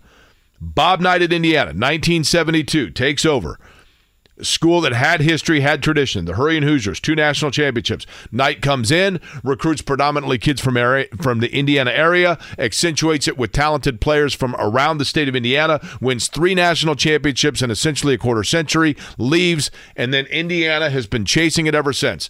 Different coaches coming in. We got to get a guy that knows and understands Indiana basketball, and now we found it in Mike Woodson because he is connected to Bob Knight. But in the national scheme of things, we are in Indianapolis, Indiana. When you look at Nebraska football, you think like, yeah, I know they were once good, but they're not necessarily in, overpowering now. And that I would assume is how other states and other schools feel. That's how probably Nebraska football feels about Indiana basketball. They're like, yeah, I know they were good once. They're okay. But for Purdue, I mean, did you ever think that like going to Nebraska, it's like that's a game you got to get. But if Purdue wants to try to get things going in the right direction, this is where they've got to start it. Right? Yeah, I mean, if they want to make a bowl game this year, it has, it's it's now or never, right? Like if you don't get it against Nebraska, you look at the rest of your schedule. They're not beating Michigan, still have Northwestern, still have IU, still have Minnesota, and they're at what three, two wins, two wins this year. So, yeah, it, for this season, Bull hopes this is it. Like, this is your run. You have the game still to do it on schedule. You fall at Nebraska, then it's curtains and enjoy time at home in the offseason. I mean, the odds are really slim they're going to make a bowl, obviously. I mean, sure. you got Nebraska. They have to have this one, let's put it that way, because they're going to go to Michigan the week later, and that's tough because Michigan already knows all their plays, right? And then Minnesota, Northwestern, Indiana. Uh, Northwestern and Indiana are certainly doable. That would get you to four, but you've got to get Minnesota. Nebraska. I mean, you basically have to win out, ex- excluding the Michigan game. Not Correct. easy to do. Correct, which is possible, unlikely, but possible. I would say, yeah, that's probably the best way of saying it, right? I mean, the, the areas where you you slipped up. I mean, you had to get Iowa. I- Syracuse really was, was Syracuse isn't bad, but that that was pretty egregious as well. Um, the overall slate of games like this weekend, there's not really like a knockout college football. Wow, I can't wait to see that game. This is like the last, and not that there has been a ton of these this year, but this is the last lull week, if you will. Oregon at Utah is going to be the big seller, 8 versus 13. But after this week, you really start to get into the final three or four week stretch in the countdown to the playoff where there's really a great matchup at almost any place you turn. Correct. Uh, like Is the- Oklahoma, Kansas does nothing for me. Florida about- State has Wake Forest. How about USC at Cal? USC in danger of slipping out of the top 25. Caleb Williams is essentially out of the Heisman race, right? Yeah, I'd say so. There's even been some stir about him not being the first overall pick anymore either. Well, part of that too when he came out. I don't know if it was. I don't know if it was Williams or if it was rumor or an agent saying that he also would want part ownership of a team. That was all speculation. Yeah, That's and that I was. I mean- from his agents. Like, it, yeah, That's I what I mean. I don't think he came out and said Right. that, but I mean, come on, right? But like even still, he hasn't performed well if you look at his numbers historically against top 25 competition. Like when the competition's been good, he hasn't been great. That's kind of that's kind of been USC the last couple of years, right? yes, Has it not? So who's your Heisman frontrunner right now? Still Michael Penix? Penix. Yeah, he has the Heisman moment already. There's still opportunities on the schedule to make more. It, it kind of feels like that's like Penix feels like it's teetering a little bit, does it not? Part of it too, at no fault of his, and this would also be true of Caleb Williams. But the time slot in which they play, right? I mean, the you know Pac-12 after dark and all that. I, you know, it's it's it's tough to get. Washington doesn't get the, the level of attention that USC does. Right, but they don't need it. JJ McCarthy's like on the fast track here, right? Sure. They don't need it. The voters are going to be watching those games.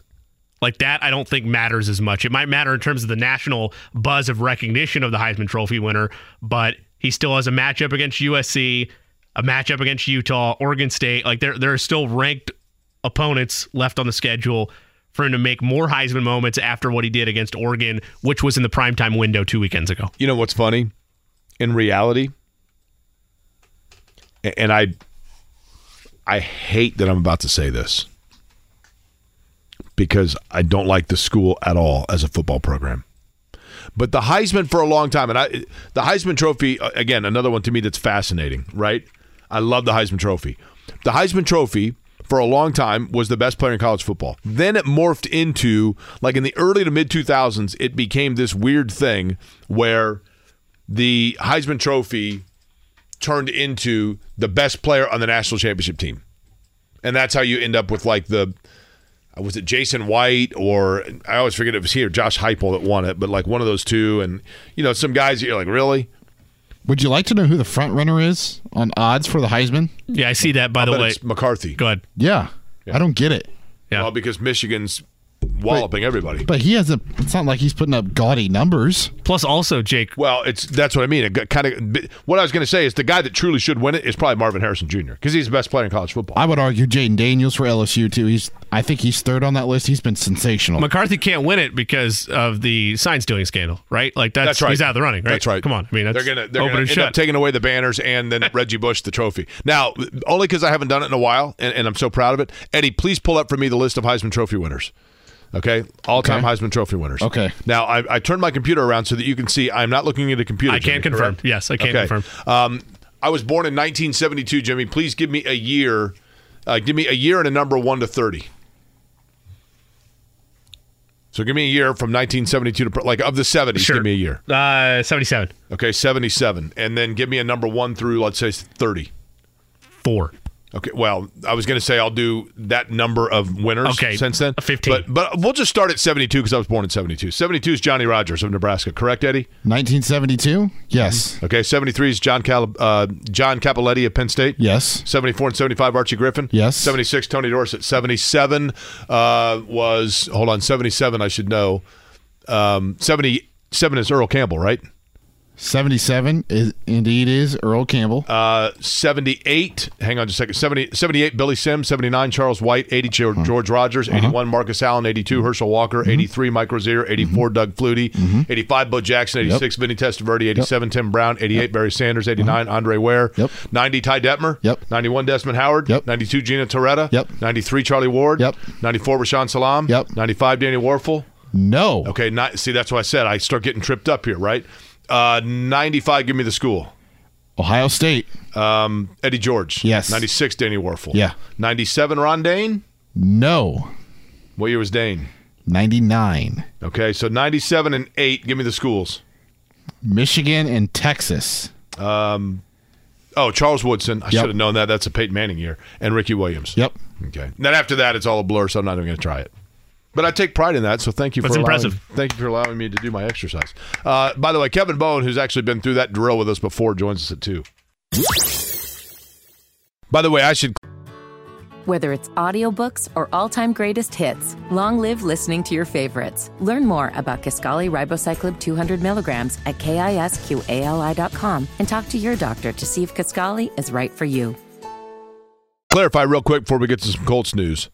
Um, hey, Jake, USC's tied for most Heisman's, and they play on the West Coast too. I, I, I get it, but what I'm saying is like Washington, USC plays a lot of games. You know, at they first off, the element of commercialization of USC versus a Washington is not comparable. But my point being, Michael Penix plays a lot of his games on like if the Pac 12 network's even still around, but like FS1 late, whereas USC is playing games, prominent games like against Notre Dame. They had one last week. I'm trying to think of what game I was watching where I was surprised. They played, it was like in the middle of the, the Eastern time zone afternoon. I'm like, they got to be playing like 10 o'clock in the morning. There's just a, there's a totally different element of the focus in the the conversation about USC versus other teams on the West Coast. Uh, Colts news from today, Jimmy. Give me the latest. Breaking news on the Colts front. Colts have ruled out cornerback Juju Brents, tight end Kylen Granson, and tackle Braden Smith for Sunday's game against the New Orleans Saints.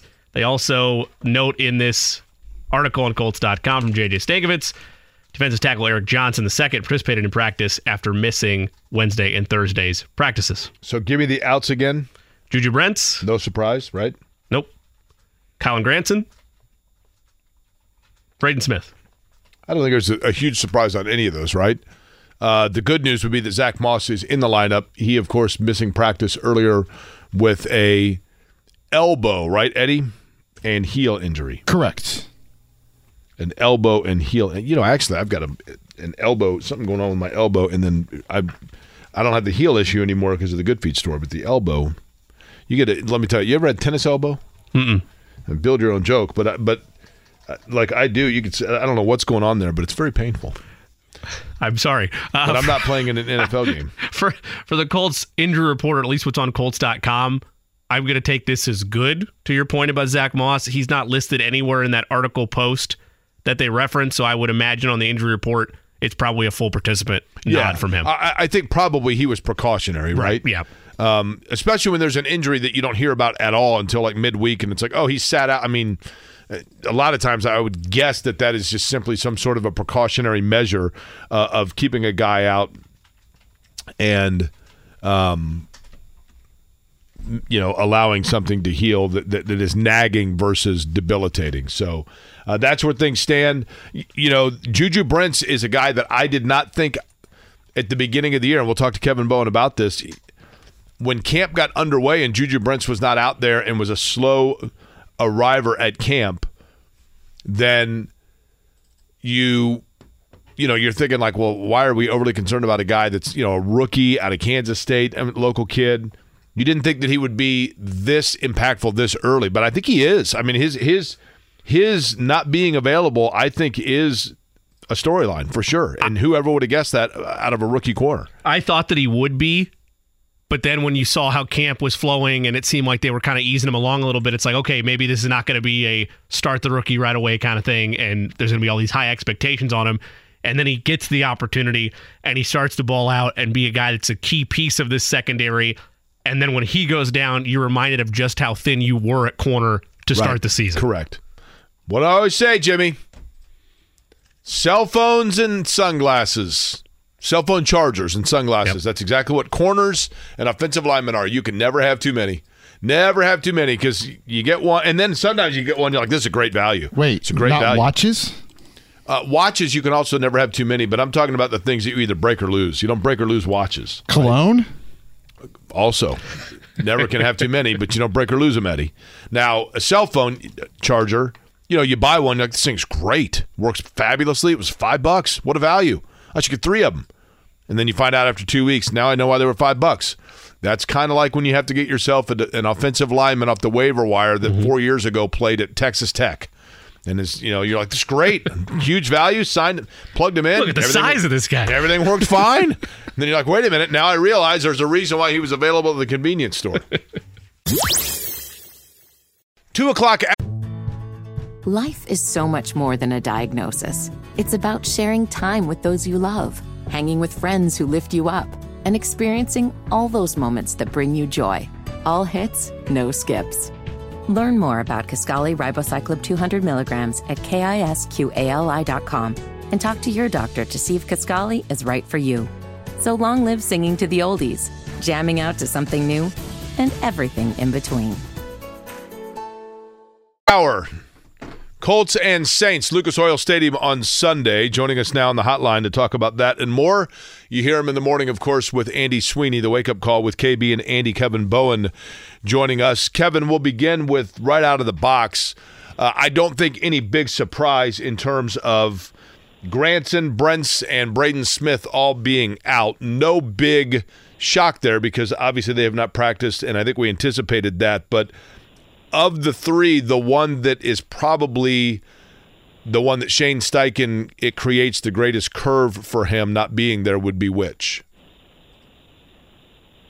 Yeah, it's probably Braden Smith. You know, some credit to Juju Brents, and, and obviously a lack of cornerback depth contributes to it. But I would put Juju Brents a lot higher on that list than I would have at the start of the year. You know, at the start of the year, any sort of Braden Smith absence, um, I, I would argue, is one of the biggest on the team. Um, so obviously it hinders you offensively. I mean, we certainly saw, you know, a, a matchup that did not go well last week with Blake Freeland at right tackle. Granted, Myles Garrett is fortunately for the Colts not on every NFL roster, uh, but at the same time, again, I, I do think Juju is a notable loss. Uh, you, you're kind of in scramble mode at corner right now. You've already lost Dallas Flowers for the year. Um, it seems like you're going to stick with Darrell Baker Jr. We'll see how that goes after you had already benched him earlier this season. And, just in general, Juju falls into the Anthony Richardson category of you'd really like for a young player at a very important position to be out there on the field getting reps, especially when he's been as banged up as he has been during his rookie season. So, yeah, I would still put Braden Smith atop the top of the list, but you know, Juju's not as far behind him as you know maybe I would have thought at the start of the year. Kevin, the Colts are advertising, and I don't blame them because it's a good bullet point that they're the only team in the NBA or sorry in the NFL that scored at least 20 points in every game.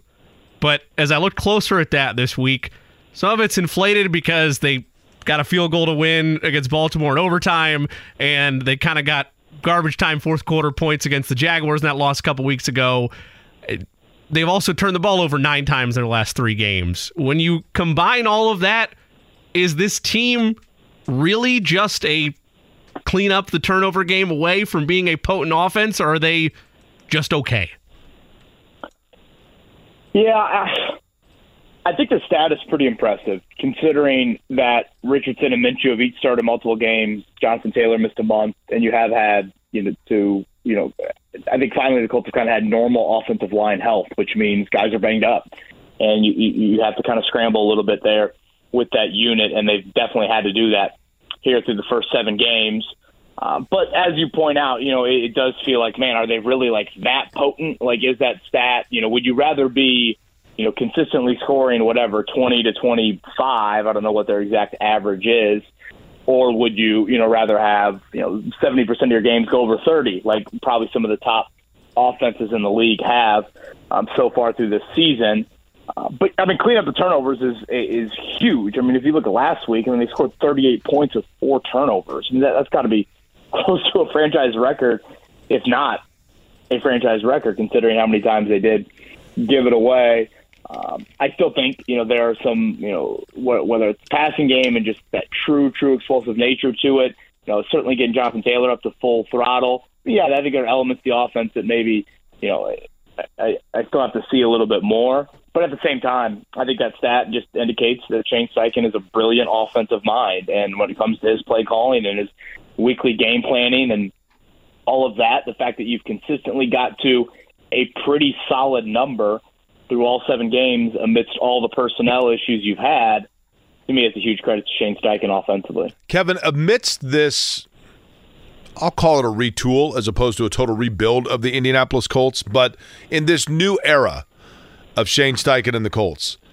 Do you feel like we have been given a better glimpse as to who they can be offensively or defensively? On which side of the ball are they closer right now to being what we anticipate them being for the next, you know, 2 to 4 years? Um, I, I, I guess defensively, just because you know we didn't we saw Anthony Richardson for 170 snaps. I mean, it, it, but then I say that I'm thinking to myself, well, Shane Steichen is probably going to outlast Gus Bradley. Well, he certainly will outlast Gus Bradley here, unless you know both of them ride off into the sunset together after X amount of years. Um, and just personnel wise, you know, you, you probably are a little bit more stable on the defensive side of the ball uh, with some of those guys than you are offensively. You know, there's I think there's still some things to add, and obviously, again, quarterback. You only got to see a, a, a brief glimpse of what Richardson can do on the field. Um, you know, I think defensively, it's fair to have some some questions, though, particularly uh, their inability to close out games. Um, I've been disappointed in just the lack of a pass rush from your defensive front as well. You know, last week when you talk about a rookie right tackle and Blake Freeland, you know, what an opportunity for Kwity Paye facing a rookie right tackle and Dawand Jones, and certainly credit to Ben Davis product, but you don't see many day three picks face a first round pick pass rusher who's been in the league for three years now, and for that guy to really be shut out all game long when it comes to, you know, even pressures or hits or certainly sacks on the opposing quarterback. So I do think defensively, um, while it, it, I guess there's kind of just less volatility going forward, if maybe that is a way to answer it. Uh, but I still think there are some questions about that group, particularly closing out and with the pass rush. What percentage more as we go game by game? Like, do you think eventually, Kevin Bowen, that we we will hit kind of the ceiling of the number of reps that say Zach Moss is getting versus Taylor? Are are we still in the acclimation period of transferring t- the offense more into Jonathan Taylor, or have we seen the balance as to what it's going to be for the rest of the year? Yeah, I, I still think you are to the point where you, you're getting Taylor to that bell cow status, and whatever that is, is that you know 75, 80 percent of the snaps? Is it more than that? Um, I think Zach Moss deserves to have a series or or two, you know, each half, uh, maybe one a half, something like that. Um, I think he's earned that, and I think it's important to keep Taylor fresh. I think it's important to like keep a defense a bit honest. Of hey, if we can keep Moss, or if we can get Moss in the game here or there, does that mean that Jonathan Taylor, with five minutes to go in the game, he's at whatever 96% of his normal self? Whereas if you play him a little bit more early on, he might be at, you know, whatever, 85% from the fourth quarter when the defense has hands on its hips and things like that. And that kind of goes back to that Jacksonville game a few weeks ago where the Colts came out and they threw it 25 times in the first half. And to me, that's way, way too high of a number because Taylor and Moss is your strength offensively. And Taylor's career, if you look at his big plays, so many of them come in the second halves of games. And I think part of that is just you naturally – wear down the defense and whatever that linebacker get into that gap and you know X amount of time in the first quarter isn't maybe at the same level that it is in the fourth quarter, and that's when a little bit of a fresh Taylor can hit a home run on you. So um, again, I think Zach Moss still deserves a role. I mean, last week it was 50-50. Again, I, I would assume Taylor ascends to kind of that normal number one role, but at the same time, I think more so than any part of his career, he's got a backup he feel comfortable with, and not just like the Nyheim Hines, you know, more of a pass catcher kind of gadgety guy. Kevin Bowen is our guest. You hear him weekdays, 7 to 10 a.m. The wake up call is KB and Andy right here on The Fan. Of course, his work on 1075thefan.com covering the Colts. KB, you follow this particular position group as close as anybody. And in a group that doesn't have a ton of standout names, of course, referring to Colts wide receivers, I would rank it in terms of most valuable weapons specifically at wide receiver for me, it is Michael Pittman Jr., Josh Downs, and then Alec Pierce. And I save Alec Pierce for last for a number of different reasons because you're still trying to figure out, I think, what he is in this offense. Was the bar set rather low because of the struggles over the last couple of weeks? And then you have two nice games from him against Jacksonville and Cleveland that maybe you're overcompensating to say no there's real growth there from him or have you seen him finding what his role is going to be within the colts offense yeah that's a good question i i, I do think he deserves um, certainly you know, whatever pat in the back however you want to call it for the last couple of weeks because he's done it amidst you know big offensive days um, especially last week you know when you had josh downs go for over 120 michael pittman's got a quieter afternoon you know Taylor combines for 120 on the ground and through the air, and then you know Pierce is able to sprinkle in, sprinkle in a little bit of what he did. And, and to me, it was a very kind of like Pierce like game of he had the one deep ball on that free play on the third down, and then a couple of you know things underneath, and you add that up, and it's three or four catches and and 50 some yards. You know, to me, that's not the end of the world. Like certainly, if he does that on a pretty repetitive basis, you know, in no way are you labeling him like an outright bust or anything like that. And you know, you can point to Colts wideouts, and certainly Jake knows this with, with Reggie Wayne that you know didn't you know weren't kind of instant success on the field in that first year. I mean, even T.Y. Hilton, you know, didn't have a huge, huge rookie season, and then once you know Reggie tore that ACL midway through the 2013 season, that was when Ty really, really emerged. I, I still need to see just again more consistency in terms of okay, can this be a month? Can this be six weeks of you know Pierce is not just a one trick pony, and even with Minshew in there.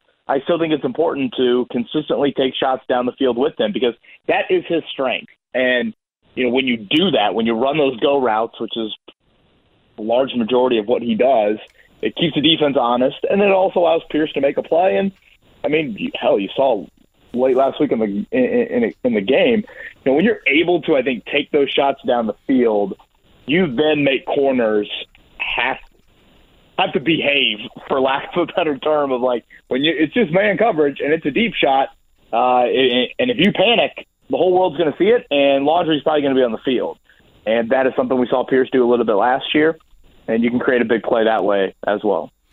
Kevin, I, I know you missed this where it's early in the morning and I have to ask you the difference between a meme and a GIF or a GIF, and then I have to ask you if it's a GIF or a GIF, right? I mean, I know these are the things that you know you you, you miss, so I'm gonna sure, yeah, I'm gonna allow you to to you know awaken your PTSD here.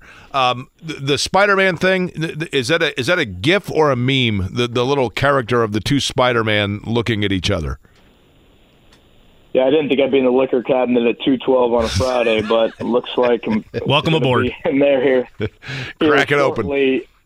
Uh, Spider-Man meme, right? Is that a, okay? So that's a meme, and and for those that don't know, I think most know by now, but that's just two Spider-Man characters, and they're looking at each other, and the implication is that it is two people of equal power and strength that don't know what to do because they're going against somebody else of equal power and strength, right? Is that that that's Jimmy? You're younger. That's what that's supposed I to mean, mean, right? Effectively, basically, you're looking at yourself. You're looking at a right. twin of you. Okay, so that said, Kevin, long way of saying, is this Colts Saints game the Spider Man meme? Um, obviously, record wise, yes, but I, I really think that's kind of where it stops. I, you know, I try to get a pulse, and I know you, you know you guys did yesterday.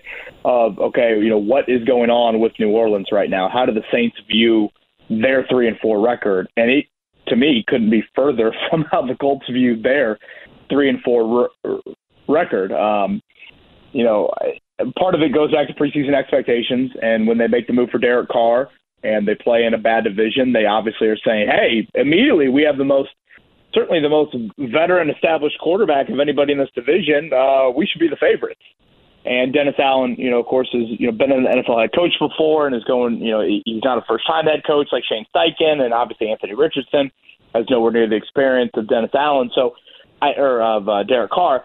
So I feel like when you listen to Saints fans, or even just the general tone of Dennis Allen, like press conferences, there was a lot more panicky questions, uh, even reactions of you know drawing board type stuff, and the mini bye came at a good time because we had to reassess some things.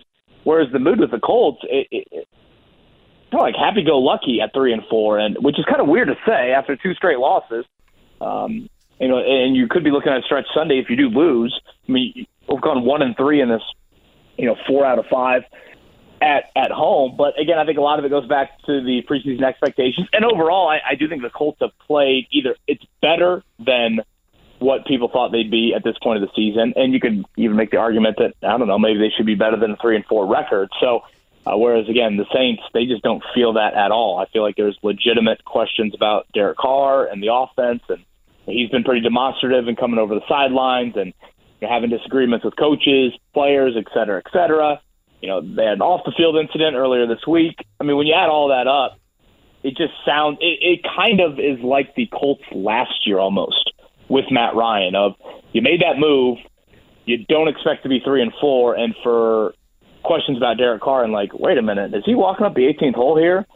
Um, so I, I'm very curious to see how like the pissed off Saints react to the we're kind of mad, but we've also played really good football Colts coming up on Sunday. You know, I thought you made an interesting point, though, Kevin, to that point. I mean, earlier where you were, I, think your phrase usually is like pucker up, but like there is definitely things feel more tense with New Orleans. And as you know, I've been a believer in and defender of Derek Carr. And yet, if it doesn't happen this year, Kevin, then I basically, at that point, I need to throw in the towel and say, if it hadn't happened by now, in terms of him taking off and being a franchise quarterback that, that is the guy that takes you to another level, if it doesn't happen this year, it's not going to happen, right? Yeah, and I def- definitely recall those conversations that you and I had, and you know, I know that Matt Taylor's always been a Carr guy. We we had him on earlier, and you know, I think Carr should, you know, it deserves to be acknowledged for what he did with the Raiders. I mean, you know, think back to a couple of years ago with an interim head coach and all the Jon Gruden drama. I mean, that Raiders team got to the playoffs and you know gave Cincinnati really everything they could handle in an opening round playoff game. So I still think you can like acknowledge that Derek Carr has had a nice career. I mean, it's not a given that second round draft picks turn out like he has had, but also sit here and be like, wait a minute, these first five or six games in New Orleans they're not going very well. And I'm not saying it's going to all of a sudden flip, but you know, Philip Rivers' first handful of games here in Indy, uh, granted it was a COVID year. I mean, they had some up and down moments. I, I think the Saints are really, really talented individually, and so it is a bit shocking to me that they've played this poorly. And I mean, I, I watched last Thursday, and I was almost thinking to myself, uh, are they about to put Jameis in the game? Like, is Jameis Winston about ready to get some action here? Because Carr looked either hurt or just ineffective beyond belief, and then you know finally in the fourth quarter things kind of woke up. So I mean, did they need the mini bye? Did they need Alvin Kamara kind of in the lineup for a few games where they got going? Did they need their offensive line to get a few guys back?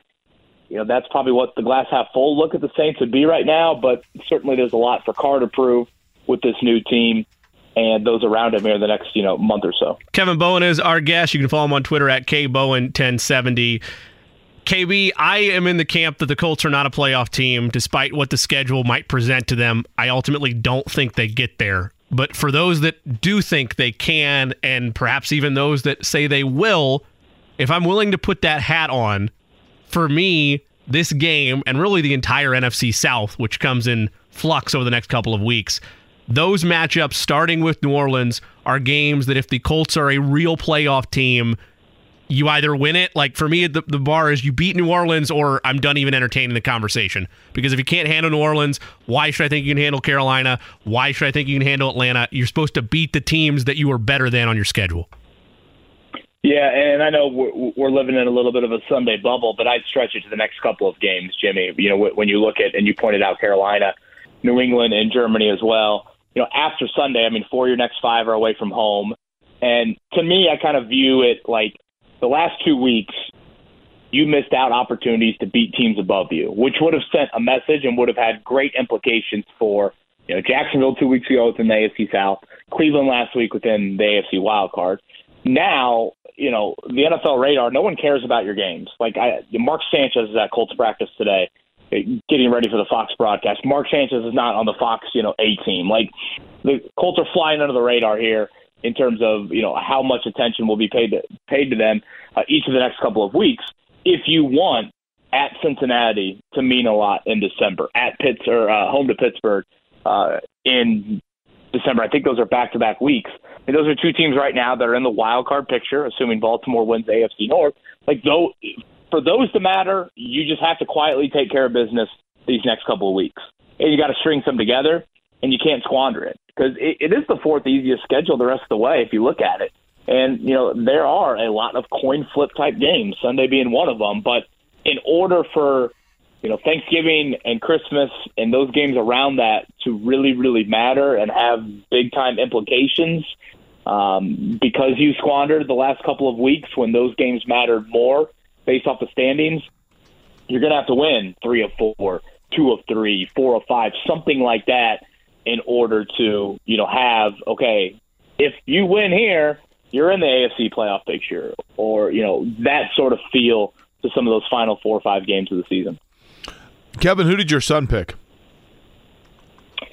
He has not picked yet. Um, I've had the Colts and Saints helmets sitting there on the kitchen table, uh, with seemingly all week long, and um, yeah, we just have been we have not we have not stayed on task. We, we, we have not done a good job addressing what needs to be done, and that is Max Bowen needs to make a helmet pick. Now your your nephew used to pick. Now does he pick games too? Because he used to do the helmet thing, right?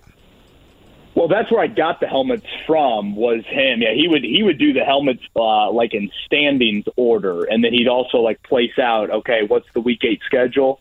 And he'd match up all the helmets on his little nightstand of you know who all is is playing. So he has been a bit unhappy with me that I've taken the Colts helmet through the first six seven weeks of the season.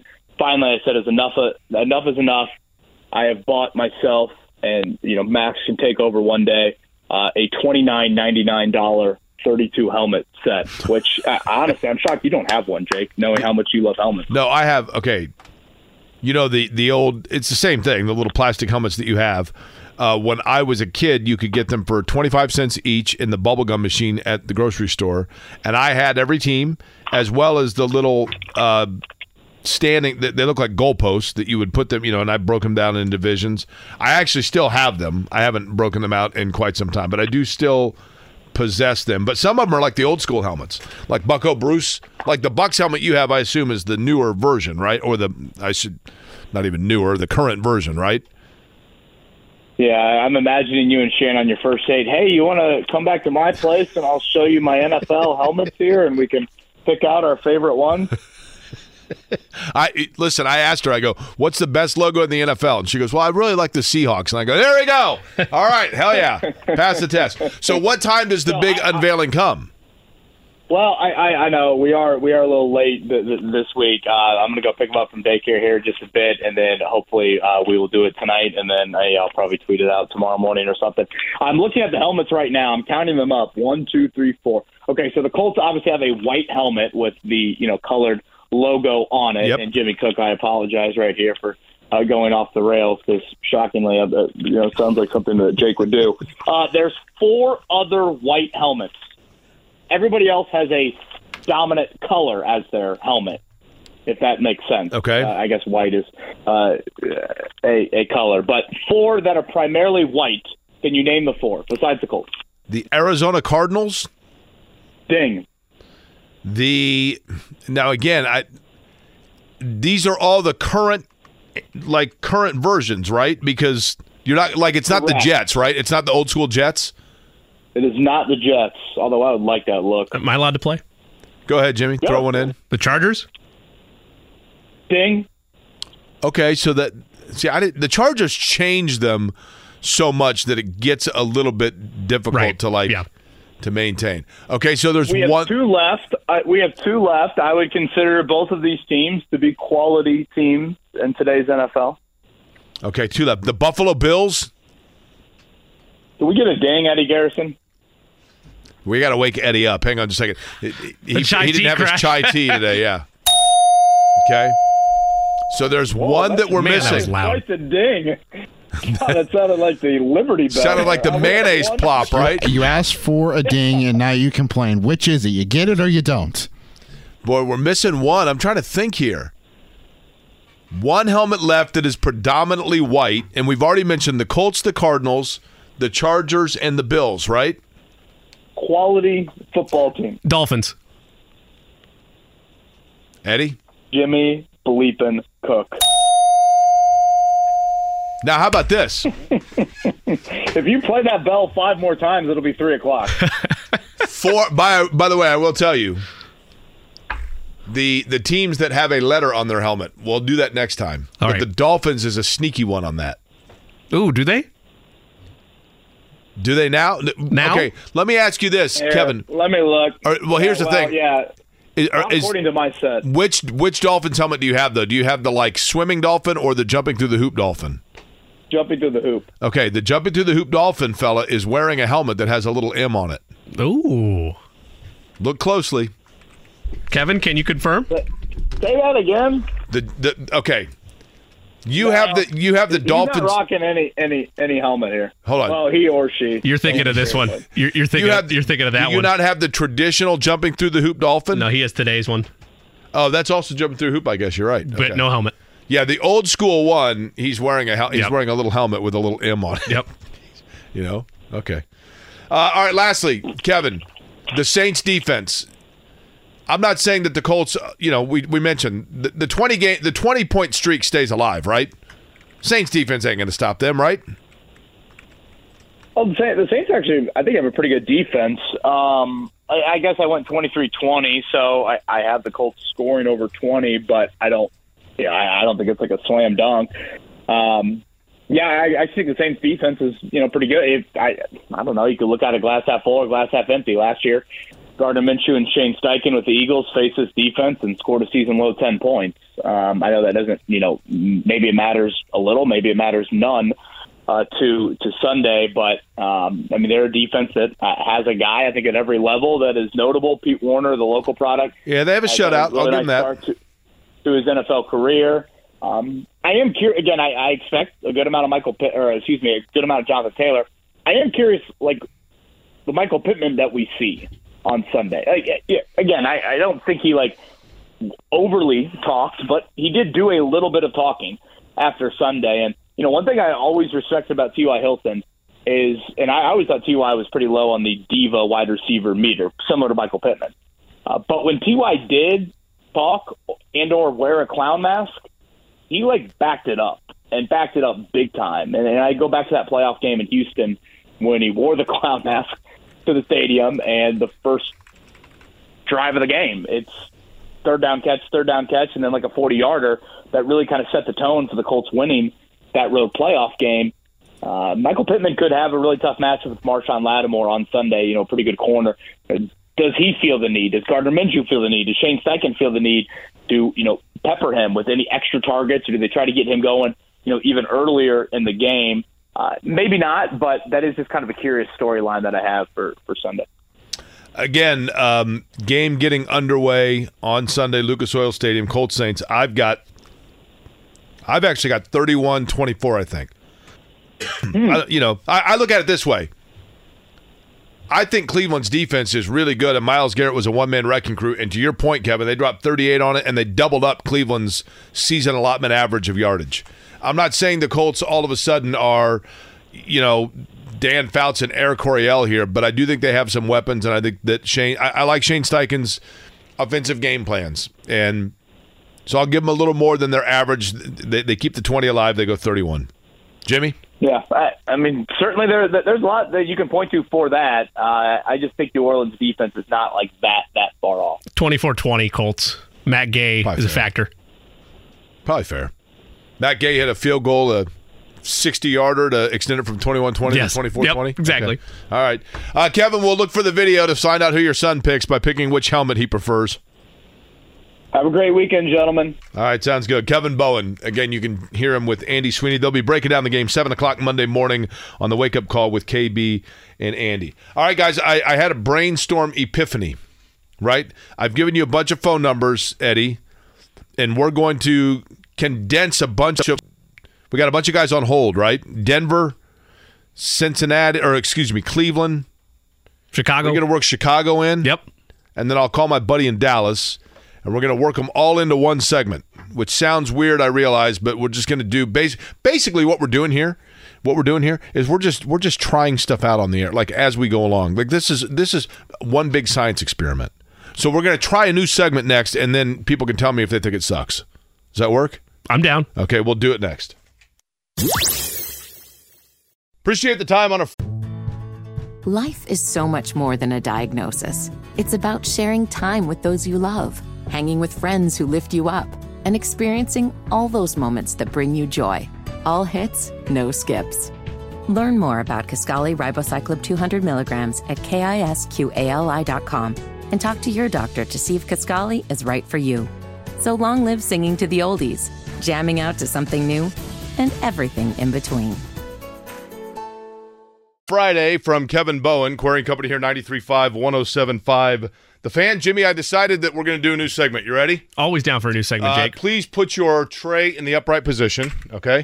Thank you for doing that.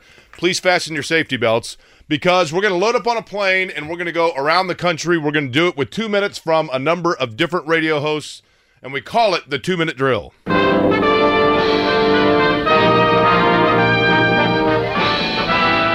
Spanning the globe. It's the two minute drill. Two minute drill will begin. Dallas Fort Worth area. Mac Engel, Fort Worth Star Telegram. Mac first, right out of the box. Texas Rangers.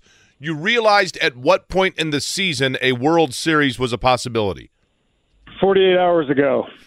uh, that's because I think the idea of taking a 68 win team from 2022 and putting them into the 2023 World Series was a bit crack pipe stupid. So I wasn't buying it until the final out of Game Seven of the ALCS against Houston the other night, and then I knew, you know what? I think they might go to the World Series. Okay, so is this basically a story of bats getting hot at the right time, or did they make moves over the course of the year, in particular from a pitching staff standpoint, to put them in this position? A little bit of both. I mean, they've been this is who they've been pretty much all season long, really since about the second week of the season. They they were a first place team.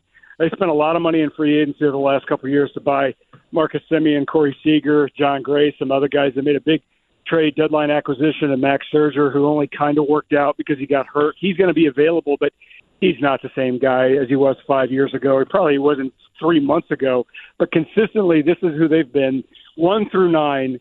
That is a complete lineup. That is a very, very good lineup. They have two quality starting pitchers in Jordan Montgomery, who was a trade deadline pickup, and Nathan Eovaldi, who's got a terrific arm.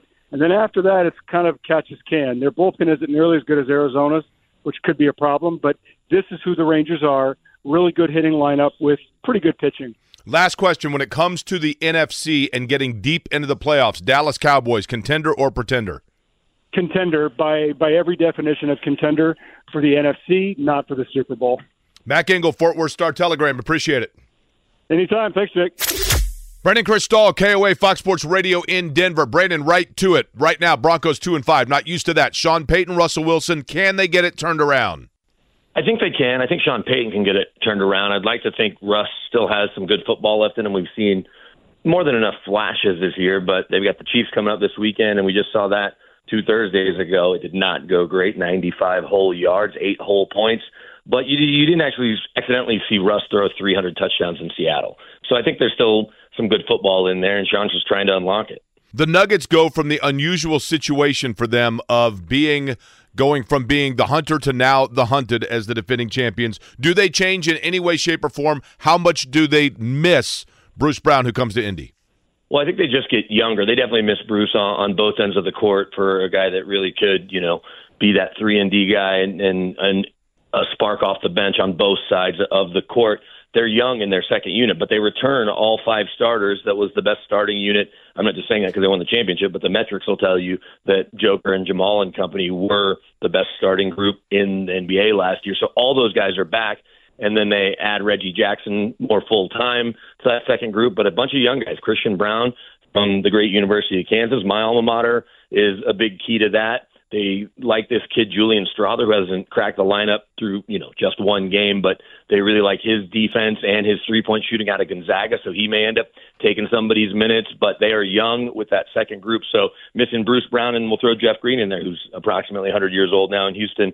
Nonetheless, when you've got that starting five and you've got Nikola Jokic, perhaps the best player in the league, you're going to be just fine. Brandon Krisztal, KOA Fox Sports Radio in Denver. Appreciate it, man. Of course, Jake. Jonathan Peterlin, 92.3, the fan in Cleveland. All right, Jonathan, tomorrow night it's Pacers and Cavs. Uh, Cleveland, the trajectory seems to be going high. What are the expectations for the Cavs this year? Yeah, expectations are 50 win team. It's just now we're playing a sad game. We got to wait until the postseason to find out what this team is. Lost in five to the Knicks, as you guys know, and that's really what the season's about. It's a couple things. It's trying to figure out can Donovan Mitchell be pleased enough to stay here long term, stay with the Cavs long term? Is JB Bickerstaff the coach? But then more importantly, does this team, when the bright lights go on, do they shut off? And so, uh, honestly, I, games like against the Pacers tomorrow night, not the highlights for this wine and gold team, but there's a lot to look out for still. Uh, Evan Mobley's offensive development, another one there. Jonathan, what's the latest with Deshaun Watson, and can the Browns realistically contend for a playoff spot without him? That's tough because uh, in doing five hours a night and talking about the Browns, you think I'd have a better answer than the one I'm going to give you about Deshaun Watson. It's just nobody knows. They left us in the dark. I have no idea what's going on with Deshaun Watson outside of what we currently know that's reported, and that it's uh, it's an injury that's four to six weeks. It's a baseball injury, the subscapularis, which is not a term I ever knew prior to a week ago. But the hard part here, guys, is that we don't know is it four to six weeks from four months or four weeks ago when he first got injured, or is it four to six weeks from three days ago when he stopped throwing a football for the first time? Like it seems impossible that he's been throwing footballs his entire time, and then he's going to have that one heal up. Obviously, if they win against Seattle this weekend, postseason expectations got to be there at five and two. It'll be really impressive. But how long can you do this with PJ Walker? They got to find another quarterback. They got to get more help. Uh, it's just a really tough, tough time right now for a team that we're winning games, and the fan base is happy about that. But it's just it's in flux. All right, Jonathan. Lastly, yes, no answer. Ohio State cleared a hurdle with Penn State. Is this the year Ryan Day breaks the streak, beats Michigan? No. Jonathan Peterlin, 92.3, The Fan in Cleveland. Appreciate it. Thanks, guys. David Kaplan, ESPN 1000 in Chicago. Justin Fields misses a game. Bears win. Question is Are the Bears getting close to turning the page on the Justin Fields experiment? Well, certainly they're going to turn the page, I think, at the end of the year, unless he has a miraculous comeback. The guy has been, you know, nothing short of lousy in terms of his record. And for whatever reason, he struggles with his processing. Now, if Tyson Bagent goes out and plays great against the Chargers and continues to play good football while Justin's on the shelf, that question may be answered sooner rather than later. Cap players only meeting after game one for the Bulls. Surprising or par for the course? Par for the course with this crew because they have Michael Reinsdorf, Arturas Karnisovas, and Marc Eversley. That's their trio at the top. They're the settlers. That's what I've nicknamed them. They settle for mediocrity. You watch what did Milwaukee do? We got to get better. Let's go get Damian Lillard. What Boston do? We're good, but we got to get better. Let's go get Jrue Holiday. What Chicago do? Got a couple bench pieces. Didn't tinker with their rotation at all. Why? Because they don't want to spend the money and they're the settlers. What is the ceiling for the Bulls? Are they going to be right there around with Indiana, we think, in terms of trying to get like into a 7 8 playoff seed? That's, the, for me, the ceiling. I do not see how this team can get into the top six. It does not compute for me. I just don't think it's a good enough team. I don't think they play well enough together. Uh, we've seen this movie, and they choose to run it back. Disappointing. David Kaplan, World Series prediction in how many games? Texas Rangers win it in six. I had them at the start of the playoffs, but I thought they'd play the Braves. The Diamondbacks, let that be a lesson, all you Cubs fans out there. Push your chips in when you're in the race. You never know what happens. David Kaplan, ESPN 1000 in Chicago, capping us here on this two minute drill. Appreciate the time today. Take that. So that's a two minute drill. And then, Jimmy, you, you understand what we do now that we're done. What do I tell you about deboarding the plane? You want to exit in an orderly fashion. Yes. Well, not only that, you, you it, don't stand up as soon as the bell dings, and please deboard the plane after the row It's in not front a of race? you has done it. It is not a race. All right. You're not going to unless you have a connecting flight, and then we kind of understand. But other than that, please exit in an orderly fashion and don't look like somebody who probably doesn't return their grocery cart or have a dog voice. Because those are the three kinds of people that are immediately sociopaths. Uh, we'll come back. We'll tell you what's going to happen on Sunday at Lucas Oil Stadium. We'll get Jimmy's picks, and we will also make our predictions for the Colts and Saints here as Query and Company rolls on 93.5, 107.5 The Fan. The Jay Cook plays of the day. This is me, all right? I'm not a f- athlete. This is my f- way. This is how I win. Today's plays of the day, of course, the Friday extension as well, looking at the weekend. But for today, we will take the Texas Rangers to take game one of the World Series over the Arizona Diamondbacks. And also, no runs, first inning is the play today in the world of baseball. Switching for the rest of the upcoming weekend, I'm going to scoop the six and a half for Utah at home against Oregon. That is my lone college football play. In the NFL, lay the seven for the Chiefs in Denver against the Broncos. Scoop the four for the Bengals in San Francisco against the 49ers. Colts went on the money line over the Saints, and Jonathan Taylor finds the end zone. Eddie, do you have anything? I do indeed, Jimmy. All right. I'm not Taking the four. I'm taking the money line. Back the Bengals on the money Ooh, I line. love it. Brock Purdy's not probably playing for them, so it looks like it's going to be Sam Darnold. Don't trust Sam Darnold. An extra week for Joe Burrow to get healthy. An extra week for them to prepare for this very exact moment. Give me the Bengals on the money line against the San Francisco 49ers. And additionally, I will take Corey Seager to score a run in this one. I don't think they're going to want to pitch to him, Arizona. And uh, by far the best player in the playoffs right now it's not Corey Seager. It's Adolis Garcia. He's got 20 RBIs. Nobody has ever done that going into the World Series. So he's been a machine, and I like him to continue that. And that's how Corey Seager will score tonight. I tweeted out Brock Turdy over the weekend, and some me? uh, tweeted out Brock Turdy over the weekend, and one of our listeners hit me with the uh, MLB umpire sending the ejection, which is probably fair. It was a bad joke. By the way, one of my like not pet peeve, but I've always been fascinated by this. Mm-hmm. Is it RBIs? I, I would say the same. I would say like you know so and so so and so with three RBIs, but RBI stands for runs batted in. So could you have runs batted ins? It's it's No, we've already. I think Jimmy and I have had this. We've had this before. conversation. You're you're making the RBI like the the abbreviation plural to signify multiple RBIs. If that makes sense. So But it's but Jake's pushback is because I know it's runs. I understand, but if you're saying RBI, that's one. If you're saying RBIs, that's two. except for that the acronym itself is for a plural. There- There's no technicality here with this, un- unless you're Jake Query. I'm just telling you. Uh, by the way, one note that just I just saw this, wanted to pass it along for Indiana basketball fans. Former Indiana forward Jamarcus Ellis, who was part of the group that Kelvin Sampson had, um, certainly a tumultuous group, uh, apparently passing away. That, according to his high school in Chicago, it appears as though he passed as the result of a car accident in Chicago. So sad news about Jamarcus Ellis, who was one of those. Um, very good defender. I remember that. At least my recollection of that. I could be wrong in that, but forward for Indiana, uh, sometime around 2007, I believe, would have been when he was at Indiana. Um, but appears as though Jamarcus Ellis passing away. So sad news for Indiana basketball. The other thing for Indiana basketball, it, uh, there's a top 15 recruit one of those from the Monteverde Academy. I hope I'm saying that correctly in Florida. That now has Indiana listed. Derek Queen is his name. Has Indiana listed as one of his four final schools: Kansas, Indiana, Houston, and Kelvin Sampson, and Maryland. His final four. One other IU nugget, uh, the fan Twitter account retweeted this. You can follow them on Twitter at 1075 the fan. But this from the Hoop Herald. Apparently, IU men's basketball has the most active players on NBA rosters in all of the Big Ten. So all the Big Ten schools, Okay, most so hold active on. NBA players. Active NBA players out of Indiana. Are you ready? Yeah. You have uh, Noah Noah Vonleh. Is he on a roster? I don't have the list in front of me. It's not listed Okay. on there. Uh, Trayce Jackson Davis, Yes. Thomas Bryant, Romeo Langford, Jalen Hood Schifino. I do not think Romeo Trayce is. Jackson Remember, he got Oh, you're right. Yeah, Romeo Langford got released by Utah, Yep. right? Mm-hmm. Um, um, is there like an obvious one I'm missing? Cody. Oh, Cody Zeller, Victor Oladipo. Is he active? Uh, he's on an active roster. Yes, I think that still counts. Yep. Yeah.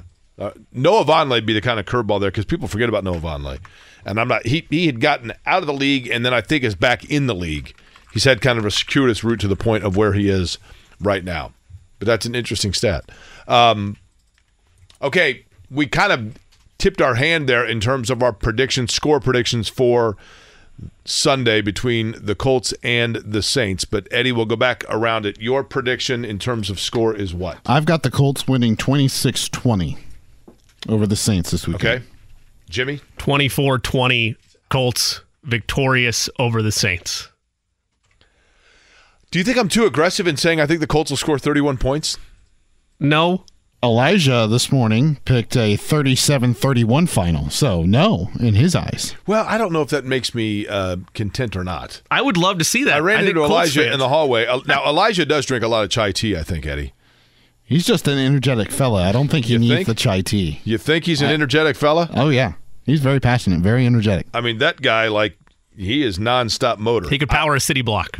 No doubt about it. correct. That is correct. Uh, 31-20, I think. I, I mean, I think Colts fans would be thrilled with that. You're, you're better has than some New Orleans. weapons They do. offensively, but I just, I, I really do kind of like the way the Colts defense has come around. I just think that they, they're fighting their way here. I mean, they, yeah, they need to get to Derek Carr. They need to disrupt things, and, and they need to make it interesting. But Um, A score like that would make We'll me buy out. back in for sure. If it ends up being your they final. Drop 31. By the way, tomorrow, 12 until 2, we'll be with JMV out at I 74 in Shelbyville.